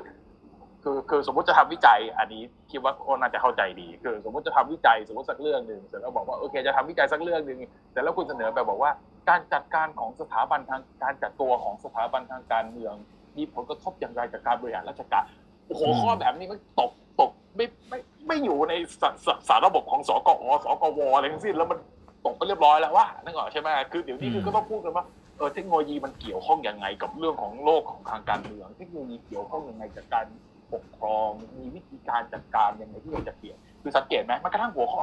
หัวข้อวิธีการที่เราเฟรมความรู้มันก็เปลี่ยนด้วย อืมอืมอืมอืมอืมเออคือมันไม่เกี่ยวกับแค่การสื่อสารแล้วมันเริ่มเกี่ยวกับเรื่องของการเชื่อมโยง ก็กลายเป็นว่าจากเดิมเนี่ยที่เราบอกว่าหนึ่งบวกหนึ่งมันจะเท่ากับสองเนี่ย ตลอดไปเนี่ยอันนี้พูดอย่างพูดอย่างง่ายที่สุด หนึ่งบวกหนึ่งเท่ากับสองเนี่ยมันไม่มีมันไม่ใช่อีกต่อไปแล้ว มันอาจจะเป็นหนึ่งบวกหนึ่งเท่ากับสองจุดอืมสองสามสี่ห้าสิบแปดเก้าสิบมันมันคือคือคือคือคือพูดอย่างนี้นักคณิตศาสตร์จะโกรธหน่อยนะแต่จริงๆคือคือคือคือพยายามอธิบายอย่างง่าย ๆ ว่าเซนส์ของการที่เข้าใจโลกหรือสังคมมันถูกเปลี่ยนไป ทุกอย่างมันเริ่มถูกเชื่อมโยงให้ให้เข้าไปสู่ความรู้ชุดใหม่ ๆ มากขึ้น แล้วสักพักหนึ่งคุณก็จะเข้าใจว่าอย่างเช่นพักสมัยอย่างเช่นสมัยก่อนมันเป็นเรื่องที่แบบ คนในรัฐศาสตร์ก็จะไม่รู้อย่างเช่นสมัยก่อนก็คือคนในรัฐศาสตร์ก็จะบอกว่าเออรัฐศาสตร์ก็เรื่องของรัฐศาสตร์ไม่มีเห็นจะต้องมีส่วนเกี่ยวข้อืองมกับอืมอืมอืมเอ่ออะไรอะจิตสังคมการเมืองมันเกี่ยวข้องกันอย่างรวมๆแต่ในที่สุดขนาดในอเมริกาเองเนี่ยในช่วงระยะเวลาหลังๆที่ผ่านมาเนี่ยมันก็ถูกแสดงให้เห็นว่ารัฐศาสตร์กับเศรษฐศาสตร์เนี่ยมันเชื่อมโยงกันอย่างแบบอย่างอย่างอย่างอย่างใกล้ชิดพอสมควรนี่คือสิ่งอันหนึงที่คือเกิดเหตุเกิดสารจริงเศรษฐศาสตร์การเมืองเกิดขึ้นก็เพราะแบบนี้ พอคิดใช่ไหมพอคิดตามแต่ว่าเราก็นึกออกอะเพราะว่าจริง ๆ เหมือนยุคนี้อะเนาะด้วยความที่แบบข้อมูลมันเยอะมันง่ายมันเข้าถึงได้เร็วขึ้นอะไรเงี้ย มันทำให้เกิดการครอสกันระหว่างศาสตร์มากขึ้นอะคือแบบว่าถูกสถาปัตย์ก็อาจจะแบบทำอะไรร่วมกับอะไรรัฐส่งรัฐศาสตร์นิติศาสตร์อะไรได้เหมือนกันอะไรเงี้ยเออเคยเคยเห็นเหมือนกันเออมันมันมันก็เป็นงานวิจัยที่ยุคนี้เขาฮิตกันนะ ก็คือเหมือนกับ ใช้คำว่าอะไรดีวะบูรณาการเหรอถ้าเป็นคำแบบภาษาไทยหรูๆหน่อยอะ เออไม่รู้มันเชยไปหรือเปล่านะคำว่าบูรณาการสหสหวิทยาการเออเออประมาณนั้นอะประมาณนั้นอะเออใช่ไหมคือคือคือเดี๋ยวนี้ก็กลายเป็นว่าคนสมัยนี้เนี่ยมันมันวิธีคิดมันเริ่มเปลี่ยน ทุกอย่างมันไม่ได้เป็นวิธีคิดแบบภาษาอังกฤษคือโมโนลิธิกคือเป็นแท่งๆเดียวๆแม่งคุณก็แบบอยู่ก็เป็นของคุณไปเลยอะไรอย่างเงี้ยมันไม่ใช่อืมอย่างเช่นถ้าอย่างเช่นอ้นก็เรียนอยู่สถาปัตยกรรมศาสตร์สถาปัตยกรรมศาสตร์ทำอะไร สิ่งแรกที่สถาปัตยกรรมคนที่จะต้องทำสถาปัตย์เนี่ยแค่ทำตึกเนี่ย สิ่งแรกคนกลุ่มแรกที่จะต้องยุ่งคือพวกเอนจิเนียร์ครับใช่ไหมคุณออกแบบตึกคือคือคือพูดเสร็จคุณจะหัวเราะเพราะว่าคุณออกแบบตึกสวยแค่ไหนวิจิสมาลาจู่ๆพวกนักจู่ๆพวกวิศวกรมาบอกว่าสร้างไม่ได้ว่าว่าแมททีเรียลแม่งไม่เอื้อจบเลยนะ คือต่อให้คุณวาดภาพแบบตึกคุณแบบโอ้สวยระดับจักรวาลแบบผลงานยิ่งกว่าซาฮาฮาดิดแม่งแบบไปไกลถึงจักรวาลผลงานแบบแบบแบบโอ้โหสุดโลกแบบวันนี้แบบซาฮาฮาดิดแม่งขี้ประติ๋วไปจู่ๆ ไอ้พวกวิศวกรเนี่ยมาที่แม่งทำไม่ได้ว่ะ ก็เป็นเรื่องแล้วนะนึกออกใช่ไหมก็เป็นเรื่องแล้วใช่ไหมเพราะฉะนั้นเนี่ยคนเพราะฉะนั้นเราก็จะเห็นเพื่อนเราบางคนอย่างเงี้ยที่เคยอยู่คณะสถาปัตย์นะบางคนก็แบบบางคนพอเรียนได้สถาปัตย์สักสามสี่ปีพอเรียนเสร็จปุ๊บก็ไปต่อด้านอินจิเนียร์อืมอืมอืมหรือบางคนก็ซิ่วเลยออกมาอยู่เอนจิเนียร์เลยเพราะว่าบอกว่า เออก็ก็อยู่ engineer ดีกว่าอะไรอย่างเงี้ยก็ก็ก็มีเนี่ยคือเพราะฉะนั้นมันจะเป็นการ cross ข้ามสายพวกนี้เยอะ วิธีคิดพวกนี้จะไม่เคยเกิดขึ้นกับคนยุคสมัยก่อน หรือถ้าพวกหลงๆคือพวก boomer พวกอายุสูงสูงอายุห้าสิบห้าบวกเนี่ยไม่มีนะ คนพวกนี้คือเวลามองศาสตร์เขาไม่ได้มองเชื่อมจาก A ไป B จาก B ไป C ผลกระทบที่มันเกิดขึ้นจากวง chain หนึ่ง chain สอง chain สามเขาไม่มีวิธีคิดก็คือ จบคือจบ อันนี้คือจบกูไม่ต้องมานั่งยุ่งแล้วะนี้อุ้ยเราเบมบูมเมอร์มากไปไปอะ อาจจะมีบางคนก็ได้ที่เขาคิดนะคืออกตัวให้โเคออกมันตัวมีให้บางคนที่คิดนะเออคือเออคือคือต้องว่าบางคน แต่ว่าต้องเทรนเทรนนิ่งอยู่ต้องต้องต้องเอื้อมาให้คิดแบบนั้น ถามว่าทำไมถึงคิดแบบนั้น เพราะว่า เอ่อยังไงดีอะตัวอย่างที่เราชอบพูดที่เห็นประจำคืออย่างเช่นถ้าเกิดคุณถามหมอสมัยหมอหมอหมอยุคสมัยก่อนอย่างเงี้ย หมอแบบอายุหกสิบ plus อย่างเงี้ยเออถ้าห้า plus ก็ได้ห้าถึงห้า plus อย่างเงี้ย บางคนที่ practice เนี่ยคือโบราณโบราณหรือ practice คือวิธีการจริงโบรัราณกษาคนมากไข้เนี่ยคือสายโบแบบราณมากสายแพทย์เขาจะมีคล้ายๆกับตำราของเขาเนาะใช่แบบว่า ที่สมมติว่ารักษาโรคนี้ใช่ไหมก็จะแบบส่งต่อองค์ความรู้กันมาเรื่อยๆ แล้วก็ทำตามกันมาเรื่อยๆซึ่งบางบางศาสตร์ บางสาขาบางแขนงเนี้ยมันมันพัฒนาไปแล้วสมมติทำเรื่องกระเพาะปัสสาวะอะไรอย่างเงี้ยสมมตินะเอออ่ามันอ่าปัจจุบันมันก็มีวิธีรักษาแบบใหม่เพิ่มขึ้น ซึ่งไม่ อาจจะไม่ใช่แค่ผ่าตัดแบบยุคก่อนอะ อาจจะมีการถูกใช้เลเซอร์ ใช้มีการเปลี่ยนถ่ายอวัยวะอะไรสมมตินะสมมตินะเออซึ่งซึ่งมันเป็นเรื่องที่เราเคยคุยกับเพื่อนที่เรียนแพทย์เรียนอะไรเหมือนกัน ก็คือเขาก็ตีตีกันอยู่ในวงการก็คือ ก็จะมีอาจารย์รุ่นเก่าแบบที่ไม่อยากใช้คำนี้เลยอะแต่ว่าที่ที่เขายังแบบยังยังรักษาคนในแบบที่เขาเคยเรียนสมัยเขาเป็นนักเรียนอะ เออมามาเรื่อยๆ ทั้งที่ในปัจจุบันแล้วมันมีมันมีองค์ความรู้ใหม่อะเกิดขึ้นมันมี paper มีงานวิจัยใหม่ ซึ่ง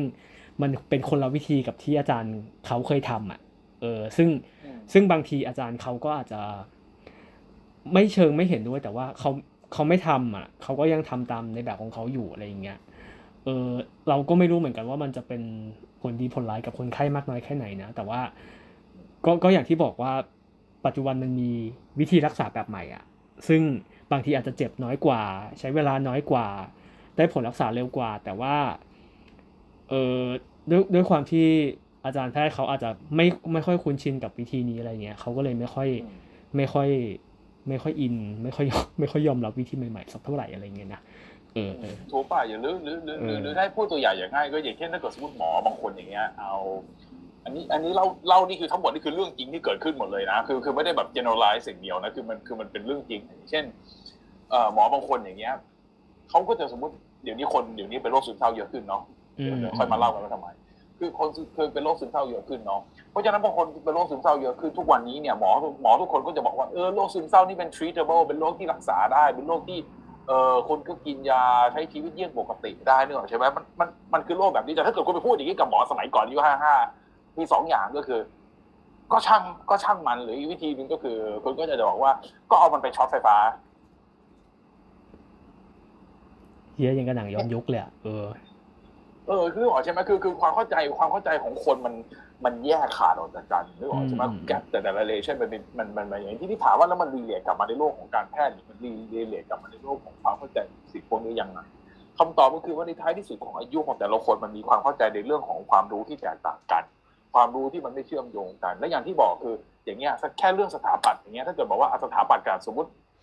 กลับมาที่เรื่องสถาปัตย์นะอย่างที่บัดเข้าเล่าอย่างที่เราเล่าเมื่อกี้อย่างสมมติอ้นบอกว่าอ้นอยากออกแบบตึกหนึ่งยิ่งกว่าซาฮาฮาดีเดินมาถึงเสร็จฟึบปรากฏโอเค บอกออกแบบได้ยังไงก็คิดได้สมมติอ้นไปผมไปอัพไปอัพเกรดเลเวลเรียนเรียนเป็นปริญญาเอกด้านวิศวกรรมไปมาบอกคิดแล้วคำนวณแล้ว ฟอสนี้ โอ้ฟิสิกส์อย่างนี้แรงค้างแรงแข็งแรงตึงแรงเต็งคือไม่รู้อะคือคำนวณหมดแล้วอะแรงค้างได้หมดแหละเออ ได้หมดได้หมดเอออัได้นนี้หมอัดนนี้ใช่ไหมอันสมนี้มติบอกยกตัวอย่างเรื่องตัวเองนิดนึงคืออย่างเราเรียนสถาปัตย์มาใช่ปะแล้วก็อย่างที่แพทพูดว่าแบบ ปัจจุบันมันก็จะมีการแบบคลอสไปในสายวิศวะ ซึ่งเราก็แอบคิดว่าเราก็กำลังเป็นแบบนั้นอยู่เหมือนกันนะ เพราะว่าที่เรามาเรียนต่อที่มันเป็นเรื่องค่อนข้างเฉพาะทางอะ มันเป็นเรื่องเกี่ยวกับ indoor environment เว้ย ก็คือเรื่องแบบ ทำยังไงให้คนอยู่ในตึกแล้วรู้สึกสบาย ซึ่งเราก็ไม่ได้พูดแค่เรื่องอาคารสวยงามอย่างเดียวเว้ยเราก็ต้องพูดเรื่องประมาณว่า ความชื้นในตึกควรจะเท่าไหร่ อุณหภูมิในตึกอืมควรจะเท่าไหร่แสงสว่างควรจะเท่าไหร่ ซึ่งไอ้พวกเนี้ยมันเป็นฟิสิกส์หมดเลยเว้ยมันเป็นสมการมันเป็นการบวกเลข มันเป็นการอธิบาย สภาพแวดล้อมอธิบายอากาศที่อยู่ในอาคาร ด้วยการใช้สมการหมดเลยเว้ยซึ่งสิ่งที่เราทำอะใช่แม่งโคตรจะวิศวะเลยเว้ย ไม่เกี่ยวอะไรกับสถาปัตย์หรือความสวยงามอะไรใด ๆ ทั้งสิ้นเว้ยซึ่งนี่นี่ก็เป็นอีกหนึ่งตัวอย่างเว้ยซึ่งซึ่งซึ่งเราก็เห็นด้วยว่า เออมันก็มันก็จะมีความคลอสสาขากันมากขึ้นอะ ในในปัจจุบันนะนะถูกเออถูกถูกอันนี้ยังไม่นับว่าถ้าสมมติเกิดสมมติต่อให้อ้นคิดทุกอย่างมาเรียบร้อยพร้อมหมดวิศวะแล้วแบบถึงขนาดของท่านถึงขนาดแบบสมมติอ้นบอกว่า อะต้องการเหล็กอย่างเงี้ยหน้าตาโค้งอย่างเงี้ยเสร็จแล้วไอ้พวกอืมสมมติสมมตินะ สมมตินะบอกว่าพวกพวกพวกพวกเคมีเดินมาบอกทำไม่ได้เออก็เอาการไม่ได้สมมติอ้นแล้วเราสมมติอ้นไปเรียนสาขาเคมี เพื่อคิดเหล็กไอ้โค้งแบบนี้เพื่อให้ตึกตัวเองมันสามารถแบบทำได้คิดทุกอย่างให้พ้นแล้วจู่ๆสมมติแบบว่าอ้นบอกว่าโอเค ทุกอย่างพร้อมหมดแล้ว เดินไปขออนุญาตกรุงเทพมหานครกรุงเทพมหานครบอกขออนุญาตนะเออสร้างตึกนี่ต้องคิดต้องมี EHIA อะไรวะเสร็จแล้วสักพักหนึงก็ผต้องลบอกผลว่ากระทเอบอความร้อนตึกนี้มันผลกระทบสิ่งแวดล้อมปะเออใช่ใช่สิ่งแวดล้อมไงต้องผลกระทบ health environment and health impact เออเออเออ assessment เสร็จไม่พอก็ต้องมาบอกว่าเออสมมติอ้นบอกว่า แล้วตึกแล้วกรุงเทพมหานครถามว่า ตึกนี้อยากวางตรงไหนอ้นบอกเนี่ยสร้างตึกเนี้ยในจุฬาเลยอย่างใหญ่เลย สมมติอย่างใหญ่เลยกินบริเวณพื้นที่นี้กรุงเทพมหานครบอกว่าทำไม่ได้เพราะเพราะว่าผังเมืองไม่เอื้ออือมอืมอืมอืมการเมืองไหม ก็มันก็การเมืองหมดแหละ การเมืองทุกสิ่งอะแหละเออเออคือคือคือพอเสร็จมันก็กลับมาที่การเมืองอ้าวชิบเป่งละทำไม คือเรียนในที่สุดคือกลายเป็นว่าอ้นต้องไปนั่งเรียนการเมืองต่อเลยเพื่อจะได้เข้าใจว่าสังคมไทยมัน operation ยังไงเอ้ยอันอันอันอันนี้มันไม่ถูกละนึกออกใช่ไหมคือคือมันอาจจะไปไกลหน่อยนะแต่อืมตัวอย่างที่เรายกให้เห็นคือว่าความเข้าใจของคนยุคสมัยนี้ ความเข้าใจของคนอืมแบบนี้วิธีคิดเนี่ยเขาจะคิดกันแบบอย่างเงี้ยเขาจะคิดเริ่มเชื่อมเชื่อมเชื่อมเชื่อมเชื่อมขณะครับที่คนสมัยก่อนคือออกแบบตื่นคือจบละ หน้าที่วิศวะถ้าเกิดมันสร้างไม่ได้มันก็ต้องไปหาทางกันเอาเองอะไรอย่างเงี้ยไม่แต่จริงๆเราก็เออไม่รู้เราก็เราก็ไปเบมเขาไม่ได้แบบเต็มเต็มร้อยเปอร์เซ็นต์อะไรอย่างเงี้ยไม่ไม่ไม่เชิงขนาดนั้นแต่ว่า คือก็ก็พยายามเข้าใจอะว่าแบบคนถ้าเป็นคนยุคก่อนเนาะไอ้พวกองค์ความรู้หรือว่าวิธีการเรียนวิธีการศึกษาอะไรเงี้ย มันก็ไม่ได้แบบมีข้อมูลเยอะขนาดนี้ไม่ได้มีอินเทอร์เน็ตแบบนี้ หรือว่าแบบการเรียนในยุคนั้นมันก็มีความเป็นเฉพาะทางมีความเป็นสาขา เฉพาะเฉพาะที่มันเจาะลึกลงไปค่อนข้างเยอะอะไรเงี้ย ซึ่งมันก็แตกต่างจากปัจจุบันใช่ไหมซึ่ง การเรียนในเชิงเขาเรียกอะไรอะศัพท์เฉยๆอะบูรณาการเมื่อกี้เมื่อกี้เราพูดคำว่าอะไรนะเออเออพวกโบราณการหรือสายวิทยาเออการสถานอะไรวิองทเงี้ยาการอะไรเงี้ย มันปัจจุบันมันมันคิดมานานแล้วอะแล้วมันก็มันมีมันมีโอกาสที่จะเป็นอย่างนี้ไปเรื่อยๆในอนาคตอะไรเงี้ยเออมันถูกมันมันก็เป็นคนละคนละเซนส์ในการรับรู้กันนะเนาะเซนส์ถูกคนละ approach ในการเรียนคนละวิธีในการเรียนอะไรอย่างเงี้ย มันก็เลยทำให้คนมันอืมคิดไม่เหมือนกันอะ อืมถูกแล้วก็อย่างที่บอกคือพออันเนี้ยพอเราองค์ประกอบต่างๆคือที่เรายกตัวอย่างถามว่าทำไมเรายกตัวอย่างอย่างนี้เพราะว่าพอเซนส์คุณเข้าใจความรู้ต่างกันเซนส์คุณวิธีการคิดต่างกัน แม้กระทั่ง cost of living หรือราคาเขาเรียกว่าอะไรราคาของที่คุณต้องจ่ายในแต่ละช่วงเวลาต่างกัน อืม อ่าฮะรวมถึงความยากง่ายในการที่จะเข้าไปทำงานในแต่ละสถานที่ความยากง่ายในการจะเข้าไปเอ่อว่าง่ายๆคือ operation ของแต่ละสถานที่แต่ละหน่วยแต่ละหน่วยงานอย่างเงี้ยหรือว่าแบบเงินเดือนของแต่ละคนมันไม่เท่ากันเนี่ย วิธีคิดโลกโลกวิธีคิดคุณมันไม่เหมือนกันเลยนะอันนี้คือเราคิดว่านี่เรื่องใหญ่มากเลยนะเวลาบางคนบอกว่าอุ้ยมัน เล็กๆน้อยมันเหมือนเหมือนมันไม่เหมือนกันเลยนะ มัน totally different เลยนะ ถามว่าพูดอย่างนี้เนี่ยเอ่อในเซนส์นี่แปลว่าอะไรคือในเซนส์เนี่ยสำหรับเราเรารู้สึกว่ามันมันต่างกันโดยสิ้นเชิงอืมเขาเข้าเช่ใจนพวกเนี้ยมันเช่นยังไงบ้างมันวะต่างกันโดยสิ้นเชิงลองคืยอกอตัวย่างอย่างเช่นได้ปะอ่าเดี๋ยวเดี๋ยวเดี๋ยวอาจจะเดินไปอาจจะเข้าน้ำเดี๋ยวเดินเดินไปเข้าน้ำไปแล้วก็คุยไปด้วยคืออย่างนี้คือคืออย่างนี้คือคือคือคืออย่างนี้ในเซนส์ของความเข้าใจความเข้าใจลักษณะนี้ก็คือว่าสำหรับเราคือสำหรับเราเราคิดอย่างนี้นะว่ามัน มันมันมันคือโลกที่ต่างกันออกไปโดยสิ้นเชิงในในในในเซนส์นี้ถามว่าในเซนส์ที่ความเข้าใจคือความความเข้าใจคืออะไร ความเข้าใจก็คือว่าเออตอบตอบยังไงดี ต้องตอบอย่างนี้ว่าเออในในในในในบทบาททางสังคมเนี่ยมันมามันมาต่างกันแล้วนี่หว่าใช่ไหมอย่างที่เราคุยกันเมื่อกี้เสร็จแล้วปรากฏว่าสิ่งที่เกิดขึ้นก็คือคนคือคนเนี่ยความเข้าใจของคนแต่ละคนต้องใช้คำว่าความเข้าใจของสังคมแต่ละคนเนี่ยในแต่ละยุคสมัยเนี่ยมันเริ่มไม่เหมือนกันแล้ว พอมันเริ่มไม่เหมือนกันสิ่งที่เกิดขึ้น คือคุณก็จะเริ่มค่อยๆเบลมอีกคนที่เหลือเออหรือว่าคุณจะเริ่มแบบ เออใช่ไหมเพราะว่าอย่างที่บอก มันไม่ได้มาแค่สังคมเหมือนกันอย่างเดียวมันมันมันว่าด้วยเรื่องโอกาสทางสังคมที่มันแตกต่างกันโดยสิ้นเชิงเลยนะคือหมายถึงแค่อย่างอย่างเช่น สมมเฮ้ยติว่าคุณถ้าถามแทรกนิดนึงดิอ่าคือมันเป็นเรื่องปกติปะวะที่เราจะต้องเบรมคนอะสมมติคิดง่ายๆคือคนที่คิดไม่เหมือนเราใช่ไหมแล้วบังเอิญว่าไอ้คนที่คิดไม่เหมือนกันอะ มันเป็นคนละ คนละเจเนเรชันคนละรุ่นกันอะไรเงี้ยมันเป็นเรื่องปกติในทางในทางสังคมวิทยาปะวะที่ที่คนเราจะเบรมกัน เพราะเพราะว่าแค่คิดไม่เหมือนกันใช่ไหมในในทางรัฐศาสตร์ในทางสังคมนี้มันมีคำอธิบายพวกนี้ปะมันมันในทางรัฐศาสตร์มีเออคำสังคมอธิบายไหมเราเราเราเราคิดว่ามันคงไม่มันไม่มันไม่ได้มีคำอธิบายที่มันต้องใช้คำว่าชัด ชัดเจนเท่าไหร่เออต้องใช้คำพูดอย่างนี้ มันไม่ได้มีคำอธิบายที่แบบที่แบบเออมันไม่มีคำอธิบายที่ชัดเจนเออตอนนี้แล้วกันอืมแต่ว่ามันมีคำอธิบาย มันมีคำอธิบายจำนวนหนึ่งเราจะคำพูดอย่างนี้ว่าโอเค ว่าคนคนว่ามันเป็นเบรมยุคมันเบรมคนยุคก่อนเพราะอะไรมันเบรมเพราะอะไรคือมันอาจจะมีบ้างแต่ว่า เราคิดว่ามันมันมันอาจจะไม่ได้คือโอเค ยอมรับว่าส่วนตัวคืออาจจะไม่ได้อ่านมันอืมมันลึกเพราะว่า เพราะว่าประเด็นพวกนี้มันเพิ่งเข้ามาในสังคมไทยได้ประมาณ ประมาณสักปีสองปีอะไรอย่างเงี้ยอ่าถ้าพูดเป็นอย่างนี้เนาะแต่ถ้าเกิดสมมติว่าเกิดเออถ้าพูดถ้าพูดให้ลึกอีกนิดนึงก็คือว่าในท้ายที่สุดสังคมไทยเองเนี่ย มันก็เป็นสังคมที่มันไม่ค่อยมีเอ่อความเข้าใจอะไรเรื่องเรื่องอะไรพวกนี้ที่มันเป็นหลักที่มันเป็นที่มันเป็นเรื่องเป็นราวด้วยแหละเพราะว่าต้องต้องตอบต้องตอบอย่างนี้ เออ แต่ว่าอาละไม่เป็นไร เรื่องพวกนั้นนั่นนั่นน่าจะเป็นเรื่องเรื่องรอง เรื่องหลักที่สำคัญและเป็นเรื่องที่สำหรับเราเราคิดว่าเป็นเรื่องโฟกัส ก็คือว่าเอ่อ คนเราเนี่ยจะปล่อยจะปล่อยลักษณะอย่างเงี้ยออกไปได้เยอะแค่ไหนคำตอบคือว่าโทษทีโทษทีอาจจะเฟรมคำถามไม่ค่อยถูกนิดนึงเฟรมคำถามนี้แล้วกันคือเราคิดว่าถ้าสมมติว่าเกิดเราตอบคำถามที่ว่าเอ มันเป็นเจเนอเรคือคือคือการเบรมเจเนอเรชันเนี่ยทุกคนอืมผมคิดว่ามันก็มันก็เกิดขึ้นอยู่แล้วแหละตอบอย่างนี้ดีกว่า มันเกิดขึ้นเป็นปกติอยู่แล้ว เพราะว่ามันไม่มีทางที่จะไม่มีใครเบรมหรืออาจจะไม่มีไม่มีใครเบรมใครเออบางทีเราก็แบบออย่งนี้ดีกว่าเราก็เบมพ่อแม่เราอะเอ้ยทำไมเลี้ยงเรามาแบบนี้วะหรือไม่แต่ถ้าเกิดสมมติเราไปเจอแบบคนที่อายุน้อยกว่าเราอย่างเงี้ยแบบ คนอ่าคนที่เด็กกว่าเราสักห้าปีสิบปีอะไรที่มันเกือบเกือบจะหลุด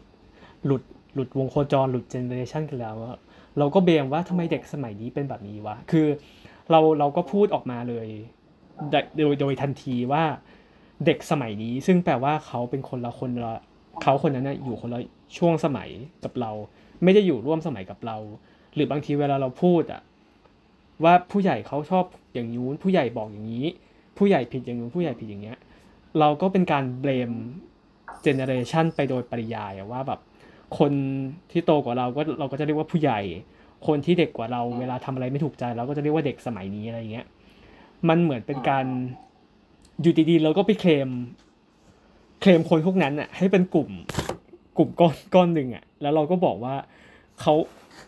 เขาเขาเขาไม่ดีเขาเขาอะไรเพราะคิดไม่เหมือนเราอะไรเงี้ย เออ ไม่รู้จะใช้คำว่าอะไรอะแต่ว่าเหมือน คือคือคือเออจริงๆทุกมันมันมันก็เกิดขึ้นกับทุกเจเนอเรชันนะเนาะเกิดเกิดเกิดเกิดเกิดเกิดเกิดขึ้นในยุคสมัย เชื่อเถอะพวกเราในสักพักหนึ่งนะพวกเรานะเวลาเราโตกันมาอย่างนี้นะคุณอยู่ในสัห้กองพักพวกเราน้ำก็ต้องชี้หน้าด่าคนอีกเออเยอะนั่นแหละ